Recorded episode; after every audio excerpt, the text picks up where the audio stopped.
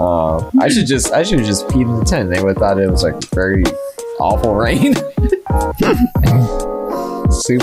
Why is the rain fucking hot? Why is it so like asparagus in here? It's like, don't worry about it. This rain is very, very or raunchy. Pull a Bear Grylls, better yet. Just drink it to your own knowledge. That's what that's what I'm like always thinking. Oh god, the room is filling up with water, we're gonna drown. Just fucking drink the water, idiot. Shit. Save yourself, you idiot.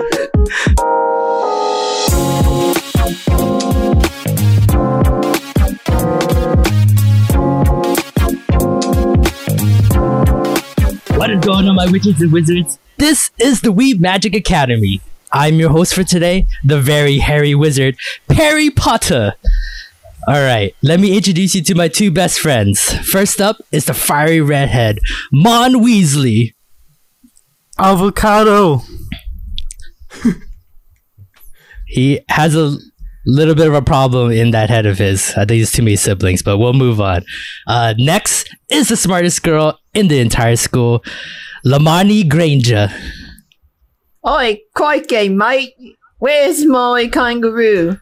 I want to die. mm. She somehow turned Scottish. That's weird. Okay. Oh! Oh, you see that boy over there with the slick back hair that has his goons behind him? That's my arch rival, Kaiko Malfoy. Wait till my father hears about this. Yeah, you know, he keeps saying that, but I don't think he has his father in his life, so it's really weird. Oh yeah, and this shy one over here is one of our newest friends, uh, Avil Longbottom. Skedaddle, skedoodle, your dick is now a noodle.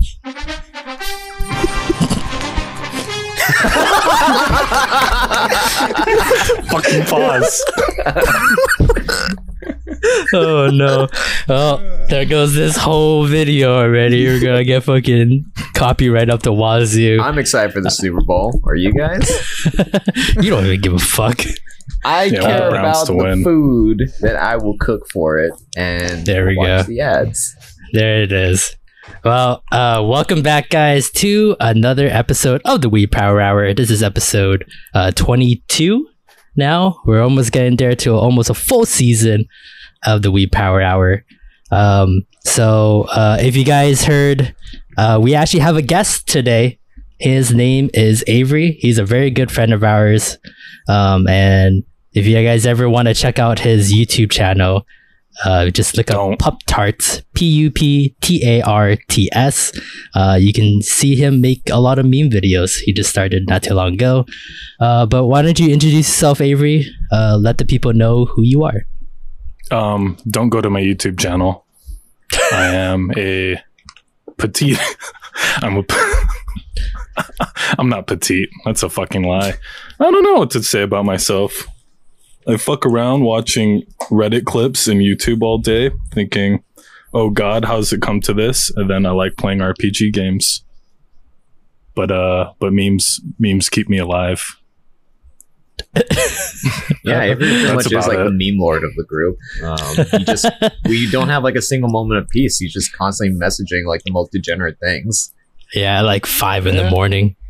Yeah. Just well, like I mean, another Reddit post. For us, the- but for him, it's like seven a.m. five o'clock, something like that. Yeah. Hasn't slept. mm.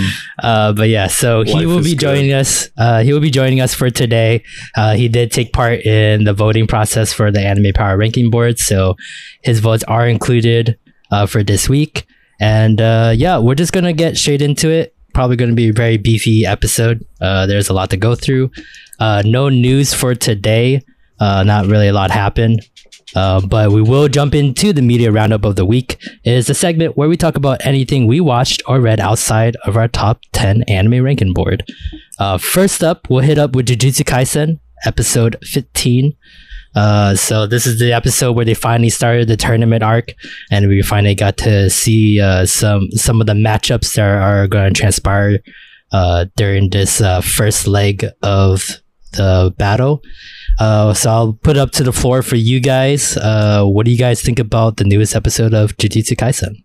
I mean, I knew Todo would fight Itadori, and I, I fucking love Todo. He's so just a shithead, hot, but that too.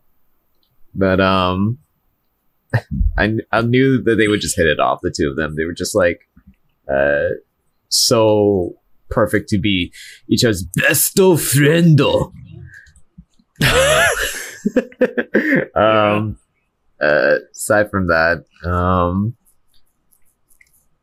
we finally got to know the other school members aside from Todo, and I like them a lot too. What do you guys think of like um everyone else in the group? We haven't seen them like fight entirely, um, but we got like a little hint of it. Like, I didn't think that blue-haired girl in the suit, who is also a student, would be using a sword. I, I don't know why I didn't suspect that. That seemed a little. Um, surprisingly, there has to be one weeb of the group.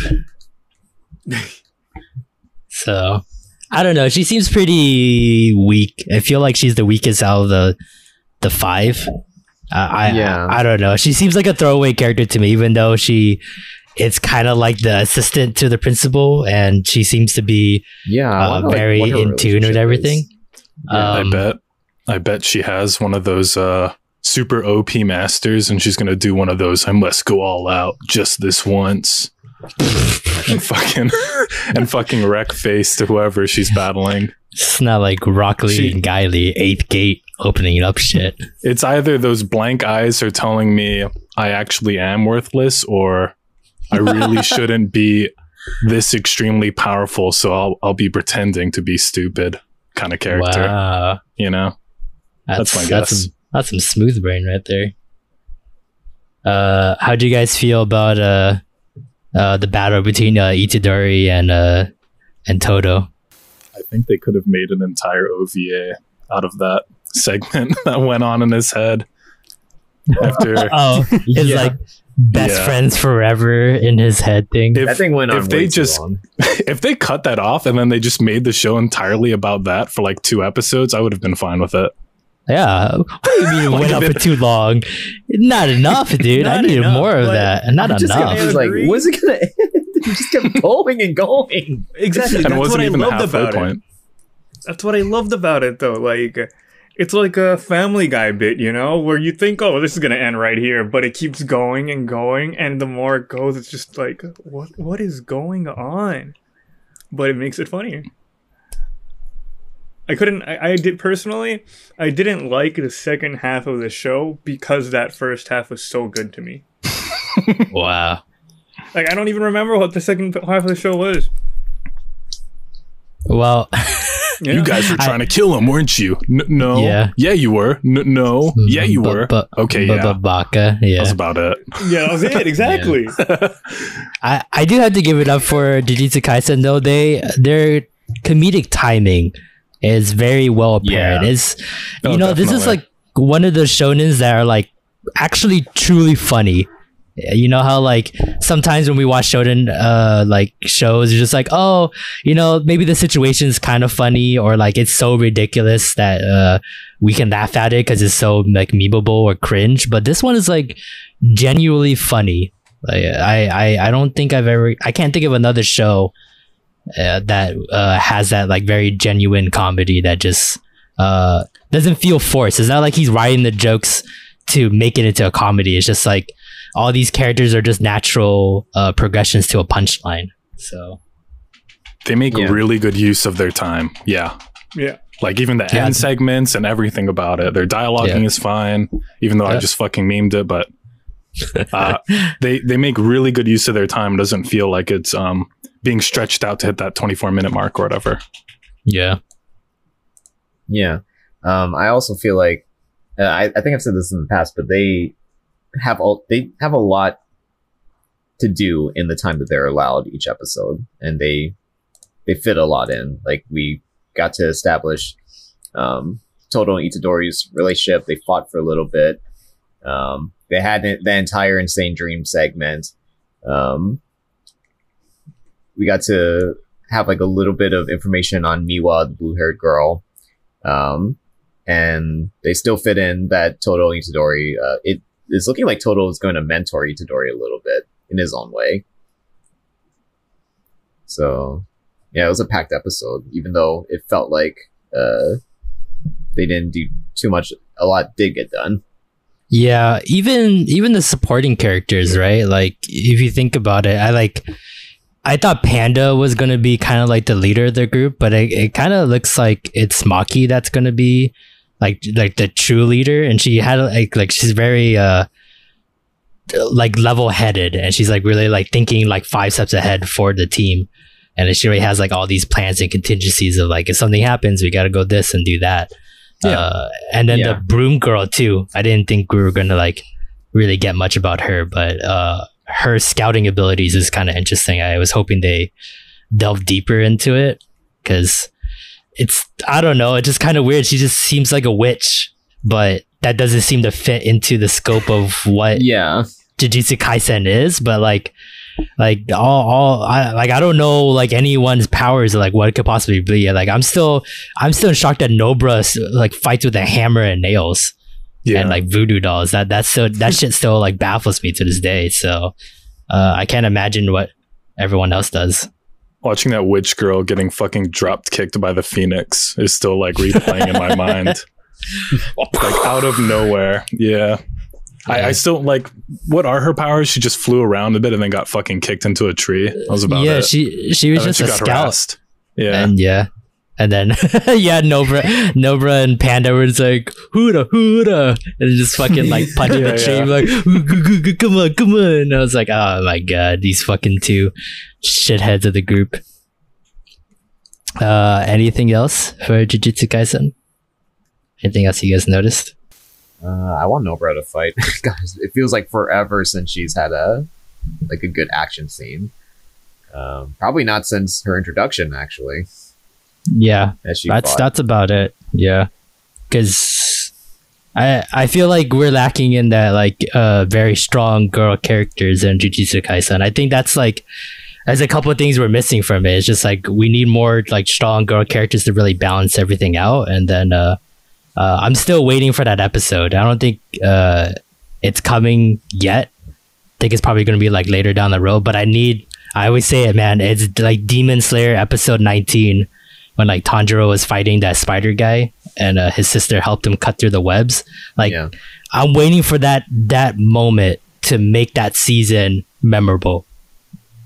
Or like Midoriya fighting um, uh, Overhaul, you know, like the, the, that, like that defining moment of that season. Like you can forget everything else about that season, but uh, that one moment is what you're going to remember forever. And uh, mm-hmm. we're still lacking from that. That's like a good thing about Shonen. They always have that moment in each season. Exactly.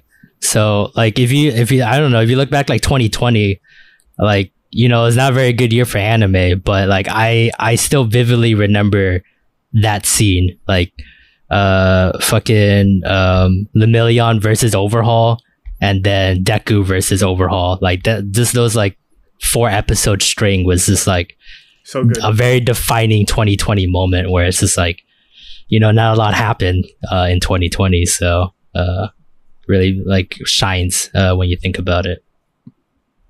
Kind of feel like this might be um, reaching, but it feels like a lot of the animation lately is noticeably lower in this twenty twenty, twenty twenty-one year, you know, like how people develop their scenes and things like that. Mm-hmm. It looks like it's taking a hit.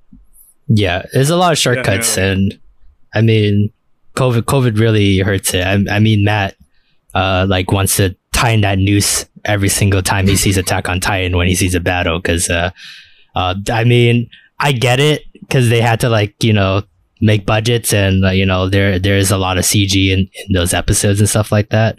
Mm. Uh, but, yeah, I mean, you're right. Just uh, twenty twenty was a very underwhelming year for anime where...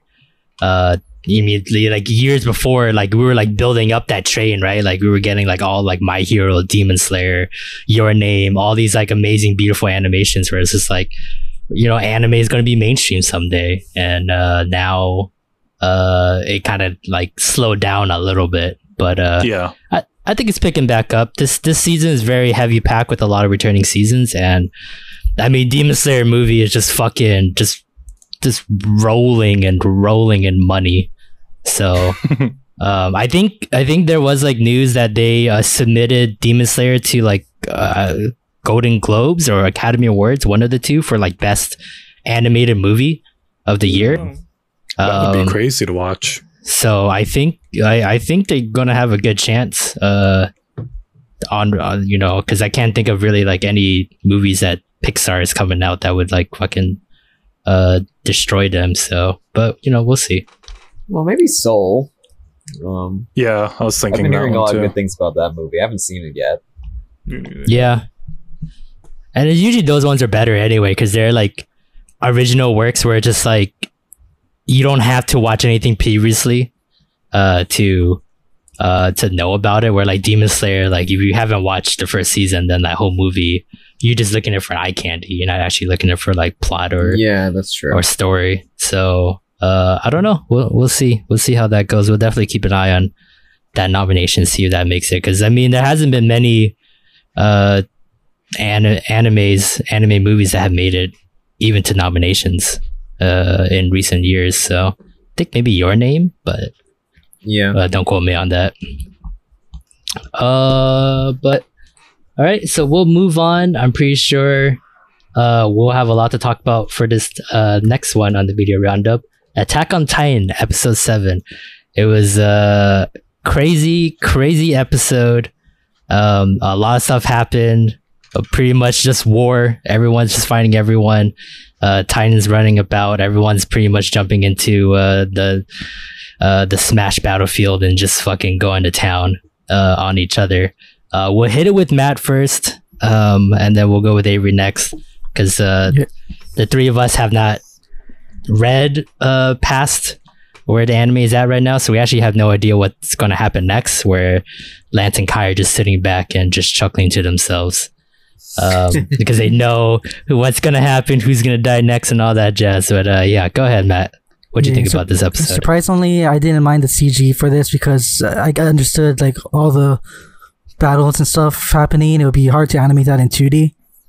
Mm-hmm. And it just it just looked really nice too, the C G. Like it, it, it felt like it was there for purpose. Yeah, yeah. I I think it's like functionality. There were like a lot of parts when they did the C G where like uh, it's just like like really random things, just like some people flying away or just like some people like moving from one spot to another.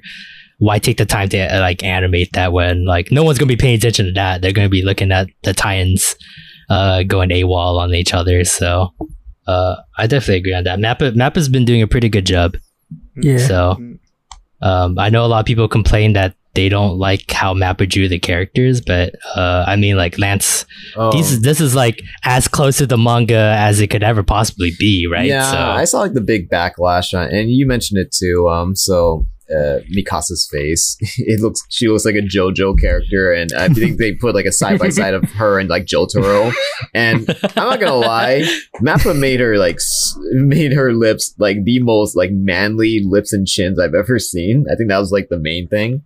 Um, I almost like the the amount of backlash that that little um frame of her got. I wouldn't be surprised like in the Blu-ray that Mappa like tweaks it um to be a, a little bit less so, but. I mean, um, it's definitely different from Studio Wit's uh, rendition of Mikasa, who does not look anything like Isayama. I'm gonna, I'm gonna be straight up here. Everyone who's like, Mikasa is super pretty. That is all Studio Wit's baby. Like Isayama, yeah, did absolutely. Not want her to be pretty.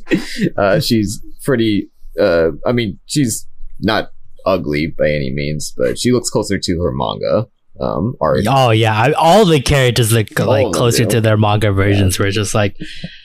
Uh, yeah um how about you, Avery? What do you like about this week? Um in connection with that, I think all you were seeing was a resting bitch face, because imagine your boyfriend goes out for like what two plus years and then she he starts a terrorist war. You wouldn't be too happy, would you? But uh, I'd be pretty pissed. I'm sorry, I'm just fucking around. Um the Ackerman scenes, dude, those things were just like spot on. The fucking, the giant thing of fucking explosives that he plants right into his neck. All of those segments, yeah. Awesome. Um, what was a little jarring, though, was the uh, the back and forth between the uh, the Jaw Titan and um, the Attack Titan. You like noticed the, that too. Yeah. Yeah. It was, it went on for a little bit too long. It, yeah. It's normally super easy for me to get into Attack on Titan. Like, super easy show to get immersed in. But like at that scene, I'm like, what the fuck's going on? Like it five seconds, on, ten like, seconds. Yeah. It dragged on just yeah. a little bit too long it, where I started wondering, okay. It is a very important point though, for sure. But I'm like, yeah, come on, man. You, you could be anything else, you know? Just start panning at every single side character instead, making some random reaction shit. I don't know. I think it was when he started dismembering the Jaw Titan that I was like, mm-hmm. okay, this is going just uh, ever so slightly too slow. And you could speed mm-hmm. this up um, to like disable the Jaw Titan so he could um, do the finishing blow on the uh, on the Warhammer, which, by the way, was so fucking smart. Like oh, when yeah. I read that in the manga, I was like, I was like blown away, like, holy crap. Like Eren, he knows how to fight now, and he knows how to uh, he knows how to use his environment and his opponents against right. each other. Like that that stuff happens in a matter of like minutes, right? For him to figure out all of these things. Yeah, to see that Whereas, and think what to do. Pre-time skip, he was chomping at his body like, uh, I'm a little baby baby. And now he's he's full on big O mode. He's a Chad now. Yeah. Dude, he can literally clone himself at this point. It's kind of wild. He right? like, becomes a Titan and then he's yeah. like, well, I guess I'll pop out, become a Titan again. And yeah, he's just like, this oh, time's fucked. On to the next one. He, his level of mastery, it, I love how they're showing off how far he's come with his skill. Yeah. It, It's only him, right? Only he can kind of like do it that quickly. Just like, is it because he's the founder? Pop- it seems like that. It yes and no be. Is what I think, because they're like, how the fuck is he doing it so fast? Not, you know, well, because it takes because energy, he has X powers. Right? Yeah. So yeah. he's like, yeah, so. he's dispensing it over and over and over again. And you're wondering like, okay, is this normal? And then it cuts to the other Titans and they're like, this is not normal. And they're like, okay, thanks. Yeah. I think it's particularly high level for a time shifter. Cause I, I remember like Annie was, I think she's the only one who's like pulled off that stunt where she's like abandoned the body and then spawned another one. She only did that like twice. Uh, Eren did yeah. it three times in this fight. So yeah. yeah. And it doesn't look like standard. He's slowing down yeah, in any way, like shape or form. Yeah. Um, how do you guys feel about uh, the first look at uh, Armin? You guys like he, his new look? Dude, I, I was like, he looking good. Bitch. Like, right? You see Armin, like, take his hood off, and I'm like, oh, his face, you know, he doesn't look ugly. And then he electrifies, and I'm like, oh, he's gonna get ugly. Right? And then you, later you see it cuts to his face as a colossal titan, and he's ugly, dude. He's a lot. He looks like handsome Squidward. Like he's oh, no. uglier than Perutorta. Like he's like the uglier colossal titan now. I I always forget the titans like kind of take a little bit of what the their person looks like. Uh, yeah. Like I, I totally forgot mm-hmm. about that and, when, until Reiner popped out and I was like, holy shit, it's just oh, big naked Reiner. Oh yeah. It's like, what the fuck? It's like, please don't end. ever do that again. JoJo character ugly, dude. Don't don't do that again. What do you but, think is uh, happening yeah. there um uh with Reiner when he woke up at the very end? I mean, he Depression. he woke up be- yeah, like like, wow, fuck, I don't want to do this anymore, but like the people that I love are counting on me, and like the like that that little string that's holding like his whole like mentality together. It's really depressing. Like I, I, I felt it for him. I was like, dude, this guy just wanted to be done. Like he spent his whole life pretty much like almost living in a lie. Uh, and like I can't like he has no therapist whatsoever in that time period. So uh, he's pretty much on a like a mental breakdown. Uh, but people are screaming his name, and it's like he just wants to go to bed. Uh, it's kind of it's kind of sad, and uh. I, I'm, I'm waiting. Yeah, I'm waiting for that Gabby moment. I re- I know I know like when Lance posted that that tweet a couple of weeks ago and people were like, It's it's not yet, no, it's not yet, Gabby's not gonna do it yet. And I was just like, I it's, it feels like it's coming, like Like the way they just keep like foreshadowing her, like getting ready to fucking about to go monkey all over these motherfuckers. Like I, I, I, I'm sweating bullets because someone, someone has to take the brunt of her frustration. Uh, just like how Eren, uh, you know, pretty much did it with like her entire family, pretty much. So, so, so someone has to pay. There's no way like we're gonna get out of this un unscathed in any way, shape, or form. I still think it's Sasha, but. I mean, you don't fucking look at her last week and just be like, mm, I'm not gonna, I'm gonna totally forget what you look like and then I won't think about killing you. Dude, but she so. quick scoped that dude real good. Yeah. Right in the fucking oh, head. Yeah. Oh, man. It's kind of like, she just stood there in the middle of like, just, just like barely any cover. Like she stood out of her shield and she just like shot the guy and she's like stood there. Yeah. I was like, like what are you standing calmly, there? Like- Yeah. Bang. That dude is dead. Um, I thought it was a great scene uh, to see animated. Um, the cart type. She's a she's uh, a hunter, right? As well, Sasha. Yeah, so, real quick, so she's a yeah. hunter. She makes sense. Makes sense. She's like kind of the sniper of the group. Yeah, it was a kind of a gradual transition. Like I, I didn't expect Sasha to become like the sniper of the group, but you know, she started using her bow, um, like in season three. And then there's just, it just seemed like a natural progression for her to start changing over to guns once um uh technology yeah technology rose. started advancing more. Which I, I gotta admit that like I was very impressed with the technological advancement that uh these guys have done, but just like the fact that yeah, like it's ramped up to like a ten. They got a fucking blimp now, yeah. and that's coming on through like fucking like. Battle City, and I'm gonna see Kaiba on top of it. He's gonna start announcing a Battle City tournament about to happen, and then like, just the, yeah, weird.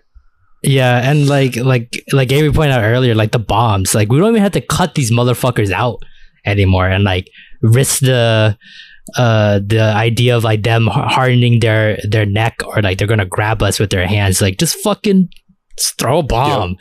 just blow them up. Uh, I was like, Peak didn't have like a fucking chance after a while. Like she's pretty much like, she got engulfed in flames because her, her shit was just blowing up nonstop. And I was just like, I just like, it's crazy how how far they got into. Like, I gotta cut a two two millimeter like cut on the back of their neck, and that's the only way I could defeat them too. Eh, bum. Yeah, I was them like, just like struggling to get any head on Annie, and now they're. Like just wiping the floor with like three enemy titans at once. Exactly. Makes sense though, right? Like how all they fought the entire time up until this point were titans. So it's like that's yeah. their fucking specialty. You set them up for this disaster. Yep. Yeah, exactly. You literally so. told them, "Hey, this is how you kill everyone," and they're like, "Oh, sick." Like, what if we use bombs did. now? And it's like, oh, maybe don't do that. Maybe don't do that. I. I'm excited for like uh, what what what Hange? Is that how you pronounce it? Han Hange Hanji Hanji Hanji. Yeah, I'm excited to see like uh, what she has up her sleeve and what she's gonna like fucking like pull out. Because I mean, she's she's the brains of like all this weaponry, right? So yeah. mm-hmm. uh, she's kind of so everything. I'm, she's an inventor. She's the Titan researcher. She's now the commander. Commander, the yeah. yeah. So she's so kind important, and mm-hmm. yeah. So I, and she has an eye patch now too, so that like d- like double her crazy. Mm-hmm. So uh, I'm excited to see like what she's got cooking up uh, behind that eye patch, and uh, to attack the rest of the city and uh, like somehow get out of here. Hopefully, who knows? Okay. Anything else on Attack on Titan before we move on? I want to, but I won't. All right. Um, uh, this is uh, kind of an audible, but uh, we actually got a lot of questions uh, this week on for the We Power Minute. Uh, we were going to do that segment uh, in the middle of the anime ranking boards, but we actually have a little bit of time. Uh, so I'm going to throw it over to Lance, and we're going to do uh, two We Power Minute segments. Uh, so take it away, Lance. Okay. Um... For this week's We Power Minute, we have... okay, um, this is from John Quissel. Uh, full analysis of Boku no Pico? Question mark, question mark.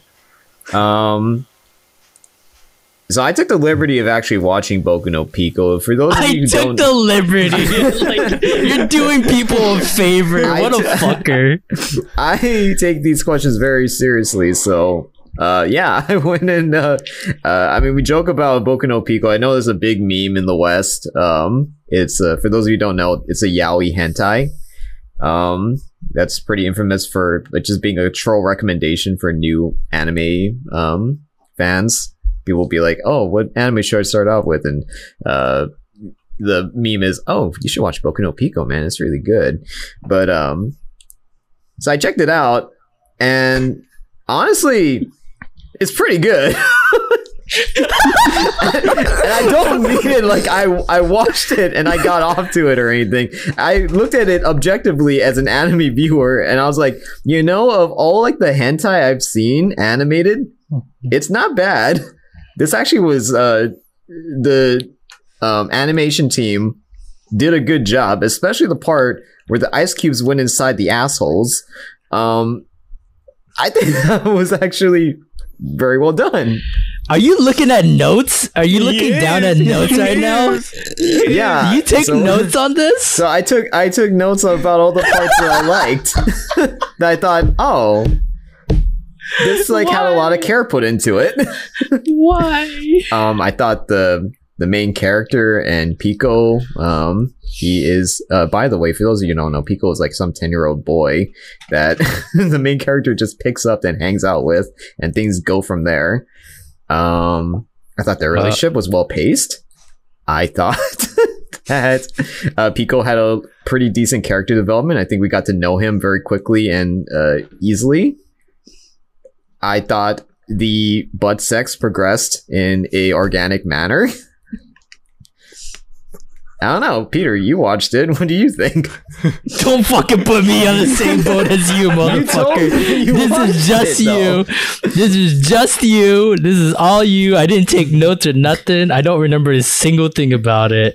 I just know it was just gay butt sex. So, I mean, the usual for me, but I don't have a oh, full detailed so analysis like that. you like About it was actually ago. pretty respectable. So um uh if you like, I can watch the rest of the series. I don't know how much episodes there are. It sounds like that. I believe that there are maybe two or three, but um I watched the first episode and those are my thoughts.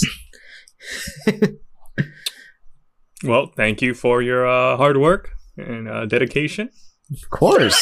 He's not a war vet, guys. Come on. He didn't like go off to war and came back like a fucking a hero with a purple medal. Well, I mean, the amount of sacrifice you did.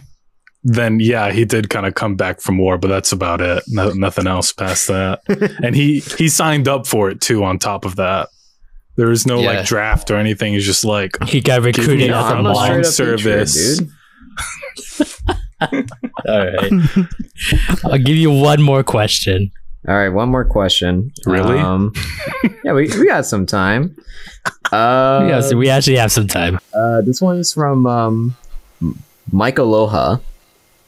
His question is favorite antagonists. We actually uh, answered this in the very first episode of uh, our We Power Hour podcast. Um, uh, but I guess. Um, Avery, you can answer this one because uh, I don't think we've heard your an- your favorite antagonist. Mm. Hmm. It would either tie it up between Insane Clown Posse and Hunter x Hunter, or uh, the Fear and Full Metal Brotherhood.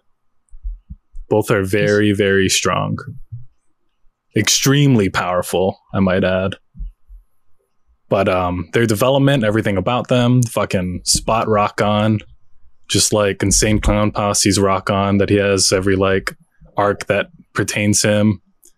Um, Wait, are you talking about no. Hisoka in general, or are you just talking yeah. about like the spider Dude, every, troop? Hisoka in general. Okay. He he's like yeah, he's a he's a hard on man. He is a hard on man. He is yeah. he's also a man on hard. Maybe, maybe like well. the Fear just a little bit more. I'd put him above. He'd be my number mm. one. Uh, okay. Uh, I think I actually also answered Hisoka in that first in the first episode that we uh, talked about favorite antagonists, but I like to change my answer to okay. uh, Shen Shendu from Jackie Chan Adventures. Oh well, I'd like to also change my answer as well. I've had some time to think about, especially in consideration of this new season of anime. So I think my new favorite antagonist would be Cory in the House. I was gonna say that. I was gonna say the president you can from Cory in the too. House. He's a great antagonist. One of the defining like an ones in anime. Oh my god, well, Boku no Pico has gone us down this meme train. Oh boy, you read my mind. All right, you know what? Uh, on that note, that's a pretty good way uh, to end this uh, first part of the We Power Minute segment. Uh, we're gonna continue on to our anime ranking board. Uh, so if you guys don't know, this is the segment where we chose ten animes before the winter season started, uh, and then every week we'll rank them through one through ten. So, uh, of course, with our guest this week, Avery, we added his votes in as well, so his points were uh, tallied on with ours. Uh, so we'll get right into it. I am all At caught number- up. Yeah, Sorry. He's all caught up, so it's all good. Not just bumping um, in. So he he he knows he knows what he's talking about when he's going to complain about some of these animes. Uh, but starting at number ten, it was also number ten uh, last week. Uh, Project Scard, Scar on the Praeter. Um, looking on our vote chart, tenth place across the board except for Lance. He actually put it at ninth. Uh, so I gotta fucking hear this. Uh, so take it away, Lance. Ninth place from you. You go to High Point, man. Okay. I'll get into what was wrong with Urasekai Picnic in a little bit, but you know, honestly, I went back uh, just before we jumped on. I went back and I watched Project Scar's episode, and I wish I could retroactively change my vote because this one definitely deserved tenth place. This episode was a fucking dumpster fire, and it was undefendable, in my opinion. This thing was so fucking bad and confusing. I watched it twice, thrice, four times. You count it, I watched this thing four times, uh, and I could not understand what the fuck they were doing with the little girl and why Artemis was getting in their way and why they ended up being at peace with each other in the end. Do you guys know? Dude, I feel like you didn't put tenth place just to spite me or something, dude. Because, like, it was a fucking terrible episode. You were saying, like, okay. when we okay. watched it, we were all talking about how shitty of an episode. And it was, honestly, probably the shittiest episode we've watched together as a Weeb Power Hour. One of the more shittier ones, like, including, like, the likes of, uh, you know, Sports Climbing Girls and Last Crusade. I'm, I'm trying was, to like, think. It, I think... I would put those like, above. I feel like that might know. be right, actually. Like, yeah, and then you wow, put ninth yeah, place. Right. But I remember... Okay, I'll just say this already for Urasekai Picnic, that I... could not watch the episode, actually. Like, I actually mentally checked out and I couldn't finish it. But Project Scarred, I was at least interested enough to try to understand it and watch multiple times. I have not watched uh, Urasekai Picnic twice, for example. Maybe so that's why, that's I, in my heart, I, I felt like it deserved tenth place. I just have no interest in it. I mean, they hooked you in, I guess, you know, in a way of trash taste, they hooked you in. Nah, we're not allowed to say that. That's copyrighted. Four times, I, I think it. I guess it deserves ninth place. Like the sheer the sheer amount of like work he's done, like just gives him a, a bump up in placement. Like that's not. He that's spent not two good. hours watching that fucking episode. Yeah, I know. And he volunteered for that too. No one told him to do that. He just keeps doing it. I just feel like there's. Like some kind of potential here, because I mean the characters are pretty, the fights are I okay I take that back the fights are not that pretty. You remember when um uh Kazuma the sword the angry sword fucker was fighting um uh, Phoenix, uh the weeby Phoenix boy, um so I had like this one complaint when they're fighting, and that's that they talk way too much when they're fighting. Like it's just nonstop, like rapid fire back and forth, like uh quips and taunts. It's like, hey, you almost got me there, not fast enough, I'll get you next time, take this, you're gonna miss me this one. Yeah, I was trying to didn't know who was saying what. Yeah. And then I actually, so around like the second or third time I was watching the episode, I was watching the fight, and their mouths do not move during the fight. And yet yeah, they why? have the, the rapid fire like taunts at each other. So I was like, you guys can't it's even the, animate that shit, bro. It's the director's way of showing how extremely fast they are. You can't even see their mouths moving as they yell at each other. Yeah, yeah. Or maybe it's like they're practicing ventriloquism. You know, who who knows? It's the boys who cry. No. I I could honestly spend the whole time counter arguing every point, but I know that I'm not being truthful to myself, and that's just a trash anime at the end of the day. So why would you even say that then? How can you even because counteract it? I would I'm, love to actually hear I'm you hearing to Lance. Okay, well. We we talked about them being extremely fast and powerful, that they can talk back and forth like it's a Pro Z D skit. Um, I don't know. What was your other point? This show is a fucking dumpster fire. But uh, I'll the, try. The, the story made no sense for why they had to defend the, the ah, girl yes. from Artemis. They they're going to put it in another episode. they're holding they're withholding information you know wow. in order to hook you into the next episode. So basically, he said it because it's an anime. That's what gives it the excuse it deserves for the shitty past. They, they the want episodes. You to come back next week because there was no real hook at the end of the episode as to why you should watch another one. Well, so they'll they'll give you empty plot points instead. Well, fuck, man, we have to come back anyway because you force ourselves to watch this. That is you true. Put it in our ranking oh, board. Speaking so. of which, it didn't even end on a proper note either. Like I think it ended with the police officer. Scarred guys like talking about, oh man, looks like Artemis and Helios uh, fought each other, and the other guy's like, yeah, and then boom hits like the uh, end credits. I'm like, what the fuck? You know, you know what I also hate is the fact that like when they were in the cafe and they were talking about like they were the the three guys are from or the two guys are from Helios, right? The sword guy and the the yeah, white hair guy, Kazuma and Kagami. Yeah, so the fact that you remember these guys, they've been no, watched it oh way too much, dude. I watched um, it I, I hate how like they talk about like how the Helios group is like, oh, we're we're so cool, we're not like really trashy, oh, we don't we don't yeah. do backhanded stuff. But it's like, but I don't fucking know you, so like why why would those statements ever like be like. Uh, correct or like relevant yeah. in the what you're talking to me now. One, you cut me in my fucking stomach, and and you and like you made me bleed out, and I sat in your fucking cafe on your couch for a week. And then sword guy just whines at me for like nonstop. Um, exactly. So like, what makes you think I want to like even you know be nice to you or any way, shape, or form? Oh, well, not just like, that, but like, I mean, Kazuma the sword guy is like. We're not dirty like Artemis. We're, we're not just in it for the money. Like we're we're better like moral characters. And then he's like pointing his sword at Yamato, threateningly. So I'm like, are you the good guy? Yeah, Could you do it I don't. Seductively? Sorry. Yeah, did you lick your sword as you pointed at me? I don't know. They got like, like really close to each other again. They're like breathing each other's mm-hmm. like carbon dioxide. Um, but yeah, I know what you mean, Peter. This show's got like a bad case of like. Uh, tell not show. So they they keep talking about like how each group is and what and what defines them, and then they don't really show it. And also, even though they tell a lot, I feel like I still don't really understand them. So they don't say anything. Well, they're just saying words. They're just trying to like say all these things that seem important, but they don't give us any context or like clues or.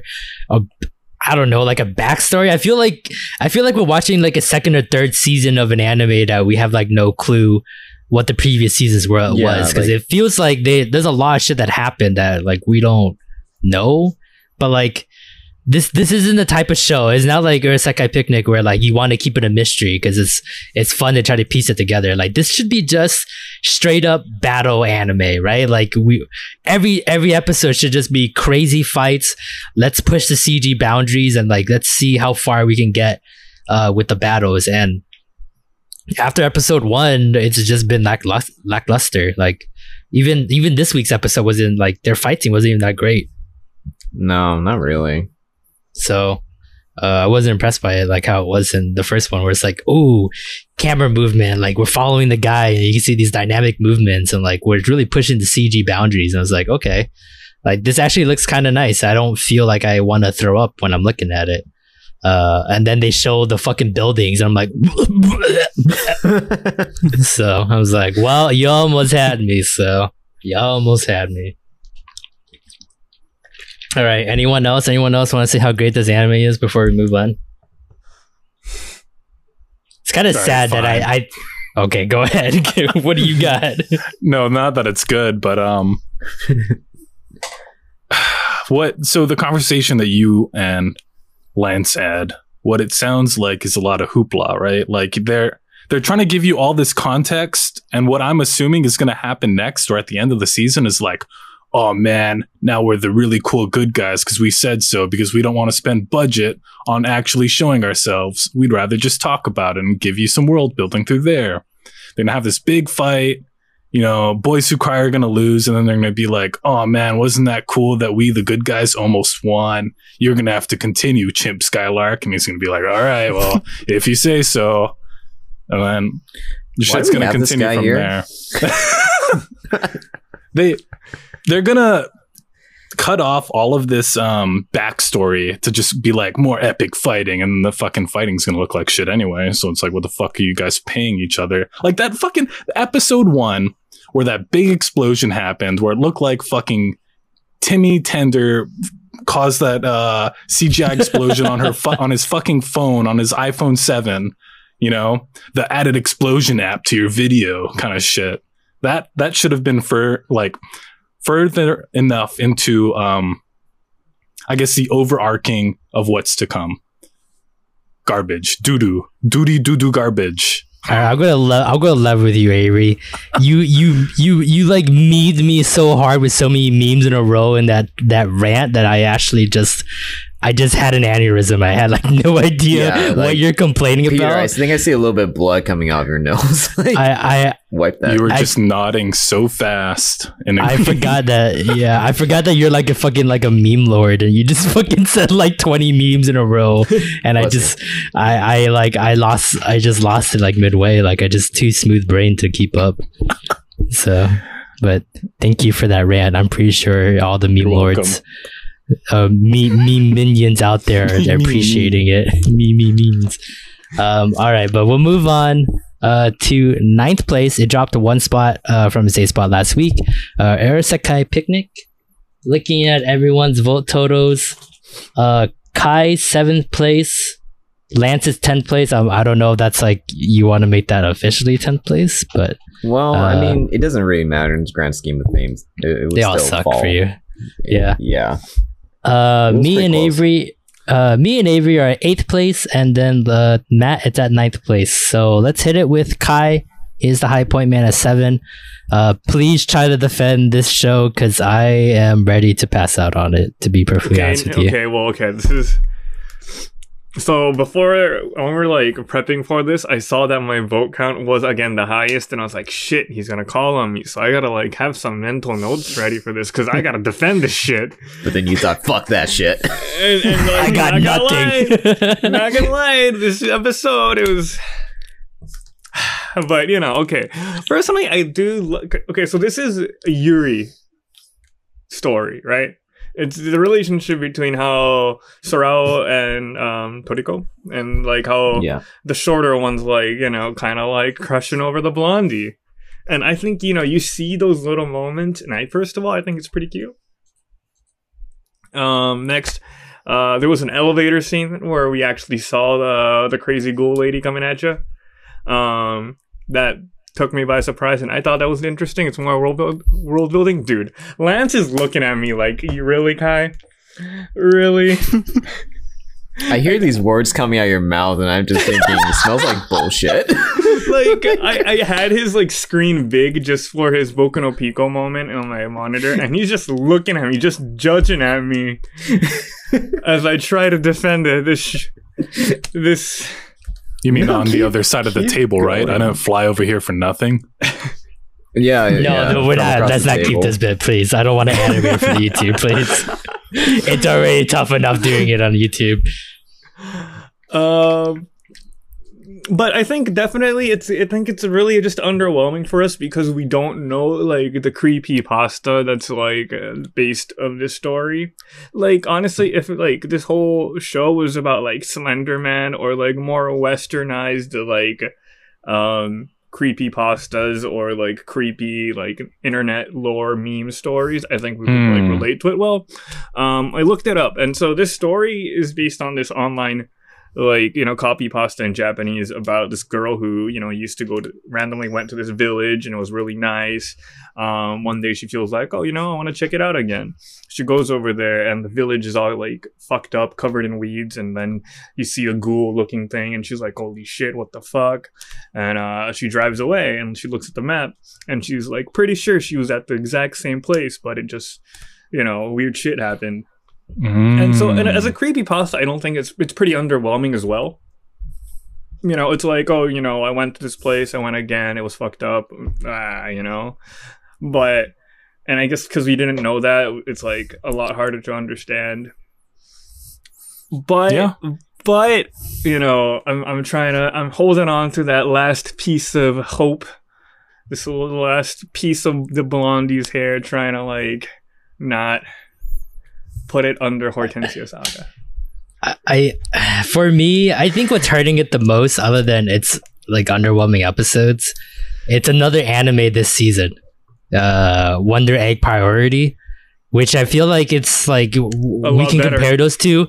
Yeah, they're very like apples to apples to each other, and that's that's another one where it's just like the impact is so much harder mm-hmm. on Wonder Egg Priority. I don't know, it's just because animation looks a lot better. Where like Urasekai Picnic, there are some there are some scenes where just like uh, they use some C G that don't look that great, and I feel like I I, I feel like I turned like mad a little bit. Where just like every little C G part is just like no, I don't want it. And it's just like disgusting. And then like I fucking when we were watching it that uh, uh last night, um the fact that like Lance, even though he already hates this show and he'll point out every little bit he could, but the fact that he noticed that uh, Sorao's eyes were not the right color in one one scene, it wasn't even like that long of a scene, it was like a three second scene, but her eyes were not, uh, her her right eye wasn't blue, it was yellow. Uh, I think it was the time when uh, Toriko like was grabbing her uh, yeah. on the shoulder. Just the fact that he noticed that was like already like, okay, well, like, he like the to nitpick that is like already pretty bad, uh, and nothing to defend uh, that episode. It's just like like this is we're we're at the three episode rule for a lot of these shows, and like it's not a strong three episodes and uh not a good showing. Um, it's not at at this point like at the three episode rule. Something big should happen. We've seen that with um, a lot of other shows. Uh, this week, I'm going to say like Hormiya, for example, had a really strong third episode. Um, this episode, at the end of the episode, they admitted, they t- they looked at each other and they thought, nothing happened. We didn't get any cube. We didn't really do very much. We just mm-hmm. barely got by with our lives. And I was like, dude, this is what your third episode's going to be, man. And uh, yeah. You like brought it up, Kai. Like you really like the the, the dynamic between uh, Sorao and Toriko, and I feel like that moment should have been the key moment for your third episode, where like they mm-hmm. barely survived that, you know, onslaught of big head white whiteys, um, to like really like solidify their relationship. But just I don't know, that felt kind of lackluster, and I kind of like if it was anything. Like, if you want to keep the mystery a secret, you want to keep your creepypasta a secret, that's fine. But if you don't want to sell someone, it should have been on the Yuri part. And I don't know. Like, th- yeah. it's very underwhelming. And, like, I don't want to, like, like go outright and say it, but I think, like, Tomozaki-kun's, like, relationships are better than than than uh, Sorao and Toriko's uh, relationship, which I don't is... Think you're, I don't think you're, is, like, uh, crazy for saying that. I, I think it was pretty, yeah, like, yeah. for sure. Uh, which I don't want to say because I feel like they do have potential. Because Tomozaki-kun is, like, very, like, it, it it is about relationships, but it isn't, like, at that level where, like, we can get really deep into it. But, like, these two... Like, that's your selling point, you know? Like, like you said, like, if we don't understand the creepypasta, what else is going to sell us on? And it's like, and they we had glimpse here and there, but I just don't feel like it's strong enough to really uh, withstand the test of time. And just Wonder Egg priority really uh, overshadows it too hard. So, hmm. I mean, I, I could I could go off. I'm not going to. go, what, go hold hold on to that. Let's hear let's hear what Avery has to say first.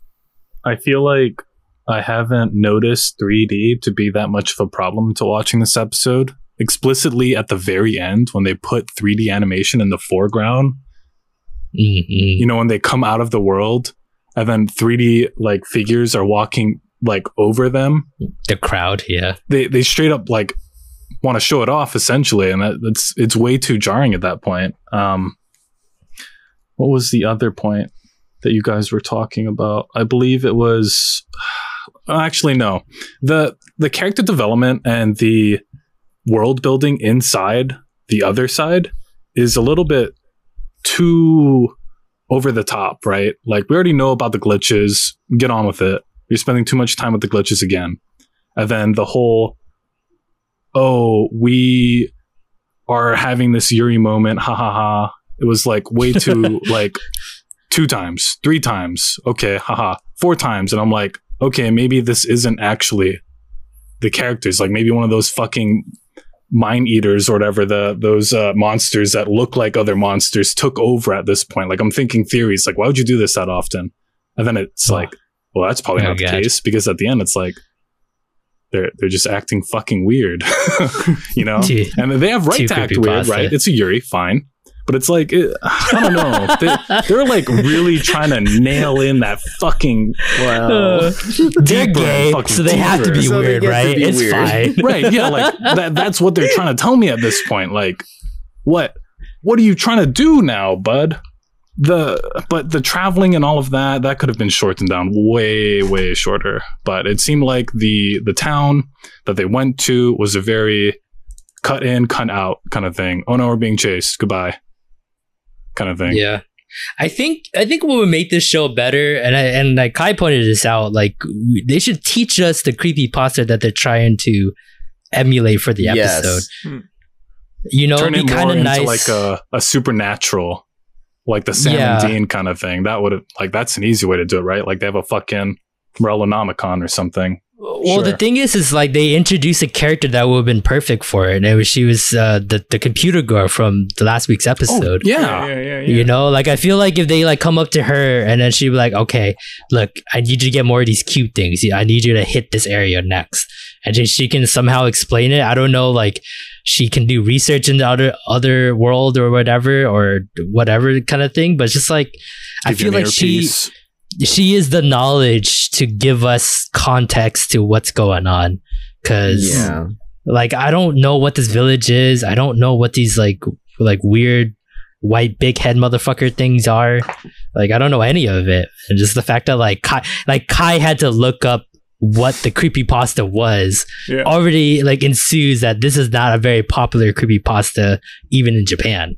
No, no, no. I think it's because I no. I think it's just it's just internet lore that I, I'm just not aware of because I'm not okay. Japanese enough. But like, I think, you know, it's I, I'm assuming it's pretty popular that if they see, you know, that big giant head thing, because I think the creepypasta is like titled the big O head, like the big headed thing mm-hmm. kind of thing. So I don't know. I'm kind of curious now. I'm kind of curious to see like Japan's numbers and like what their their view count is on this show. And what it is compared to like uh, here in the West, because like if it's a stark difference, then I I kind of want to give it a pass, because it's not technically their fault that we don't know the creepypasta that's in Japan. Yeah. So, but uh, well, we'll see. Uh, anything else for Urasekai Picnic? One more thing, I want to add one thing.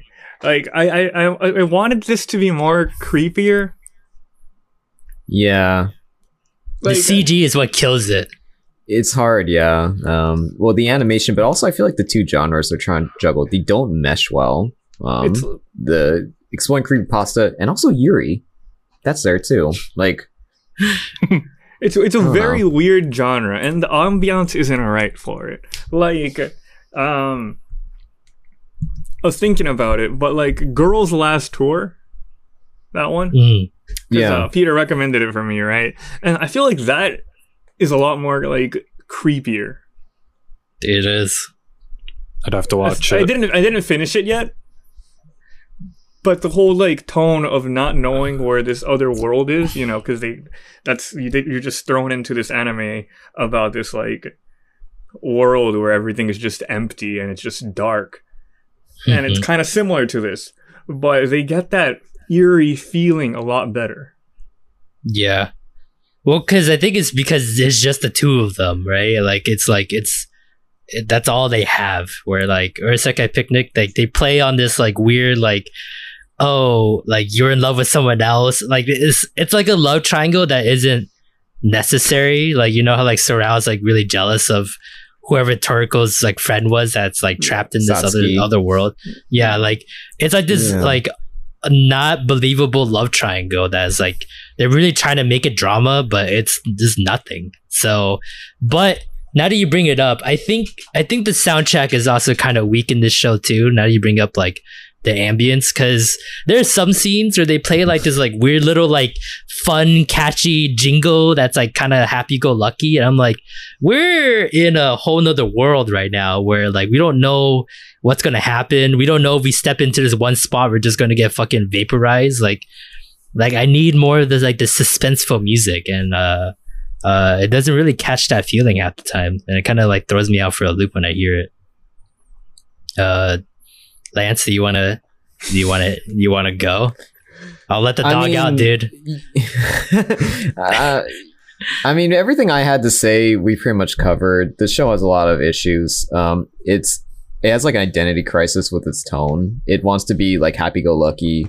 Um, you know, it, a, a fun environment for like two girls to like uh, develop their relationship and become close and um, uh, maybe become more than just friends. But um, then it it's set in like this spooky, foggy place that does not is not an environment to be uh, developing a romance. So it it's just all over the place. Also, this is I think this third episode really got me thinking that. Um, And I don't like to think it this because it takes me out of the episode that the animators were cutting corners. Um, Probably, like every oh, absolutely opportunity they can, corners. every opportunity they can, they would do like a faraway shot so that they could make the girl C G I, so that you know it'd be hard to notice. That that's a common tactic, but they did it. Like fifty percent of the episode was them zoomed out, and that's not how you like empathize with characters and get to know them by seeing them as ants. Like you want to actually like you know be as they're talking to each other, you want to see their face, their expressions, their, them smiling, them laughing, them like grimacing at each other, and then you, you see them like they're like across the street, and I'm like I can't empathize with these guys like this. And also their mouths don't again their mouths don't move when they're C G I far away, so I'm like they they just look like little Lego figures off in the distance. And I don't. I don't like that. um, all right, all right. I'll, I'll chain the dog back in. I'll chain the dog back yeah. in. One more thing. Sorry, I just literally oh. I, oh baby, I just here we go. This out. But apparently, this episode is not in the source material. I bet. But I believe uh, that. But so it's not in the like the book or the manga or whatever. But this episode's written by the original author, though. Hmm. So, so she it added it perceived in. As she canon. added it in. So I don't know. I don't know how you feel about it. It is a novel. But... That makes it worse. Yeah, this is what so we like, call the I, budget episode. What, yeah, exactly. That's so. I. That's why Build I wanted to bring this up after Lance saying that. You know, maybe it's just you know a budget episode. One more thing. I think, I think the uh, what's it called the the spooky part and the uh, Yuri part, because you know like. That Sony show when they said take a girl to a scary movie because when they're scared they're the horniest or whatever. I've so, never sorry go on I've heard that yeah uh, so uh, so it might be a good combination. Come on dude, you gotta read more magazines. What magazines are you reading? Is this like a Teen Vogue magazine or something? Hell yeah dude. Oh my god. You gotta stop going to those nail salons and reading the fucking teen magazines. I'll do whatever I want, wherever I want. Alright, well, we're gonna move on um, to the eighth spot, Hortensia Saga. Uh, or Hortensia Saga. Uh, it dropped it went up uh, one spot from the ninth spot uh, last week. Looking at everyone's voting. Uh, Kai and myself is at ninth place. Lance and Matt are at eighth place, and Avery is actually the high point man at six. Uh-oh. So we'll start with you, Avery. Uh, what did you like about this episode? Mm. So for context, I rewatched everything on Saturday. Um, oh, well, you doing the Lance going, route? As I was going through um, like a recap, trying to get like a sort of T L D R going in my head, I realized mm-hmm. that Hortensia Saga probably had the easiest to consume plot line this entire week. Probably. Eh, more or less. It, it was up there. It was top five at least in terms of like just straight plot line. So that was good. The point of getting a character across, a new character, and being done with it is what I imagine. I'm hoping at yep. least. Because yeah. if, you know, new fuckboy needs more backstory, then I would dump this down into the ground. But I think he's done. Like, you got all the story. Yeah. You got it all. Yeah. You're good. I, I think yeah. you, oh, fought, yeah. you fought Spy Kids two Spider-Man or whatever, as you guys were saying. It's it's good, right? The the only thing that was, like, a little kind of out of the way was the um the fucking the the men in shadow, the men in black, you know, they're like, oh, you guys are you guys are fucking doodle heads for not listening for not listening to the church, you gotta die now. Then they get fucking destroyed. And a little a little too much, honestly, but I guess it's needed, right? I try to think of it as a video game, and in a video game you need to kind of announce everything new and coming up sooner with foreshadowing, yeah. if you'd even call it that. I but, mean, yeah, they were pretty much the, foreshadowing. This yeah, is the group to, right. to, the, to go against for the rest of the, the game. The storyboarding was really solid. That's all I have to give it. Like, they, they knew what they were doing. They got their point across. They weren't like twiddling their thumbs like in fucking uh, Picnic or Urasekai Picnic. Um, I guess aside from that, the the only the only other jarring thing was the uh, the conversation that fucking Patches had with the the church dude. As you can see, I'm not really great at memorizing names, so I'll just fill it up with memes. Fuck it. Um, Pat, why Patches why even be like, yeah, I've known him for a long time. He doesn't give a shit, dude. You know, he's with he's with the bad guys, dude. He's yeah, bad. Well. You got fucked. Oh, uh, it probably wasn't him. Is what I'm expecting is going to happen in the next episode, but whatever. But yeah, storyboarding. You know, plot development, good, good, good. That's all. Yeah, I think it was a very, like, standard episode. Um, I didn't find any... Uh, like, I put it at eighth place, but I thought it was a perfectly fine episode. Um, it was meant to establish, like, a new party member. Uh, we got his backstory. I agree, like, I think this is it for... Um, I think his name is the Derelict? Derelict? Something like, kind of hard. Yeah, um, the, the Float. The Float. Um, the Float. So um, I think he's pretty much done. Uh, he's just going to be like an ally from now on. Um, and standard Fire Emblem tactics. Very, yep. Let's yep. introduce this guy's backstory, and now he gets nothing else for the rest of the story. He's just going to be with us. Yep. Um, and then also establishing uh, that the church is like the main villains of this. Um, it was kind of hard because I, they were purposely being cryptic about it. Um, but it seems like the Float's village... Uh, was it, my impression was that the church experimented on this village. It was a and, testing and ground. Pur- yeah, purposely yeah. allowed this village to succumb to this disease to see how well it would kill them. But then yep. also, like, the the zombies appeared, and the church people were actually afraid of the zombies and, like, wondering where they came from. So I don't think the monsters came from them. I don't know where uh, th- these monsters were being summoned by. So, yeah, so what is it? Mar- Maurice?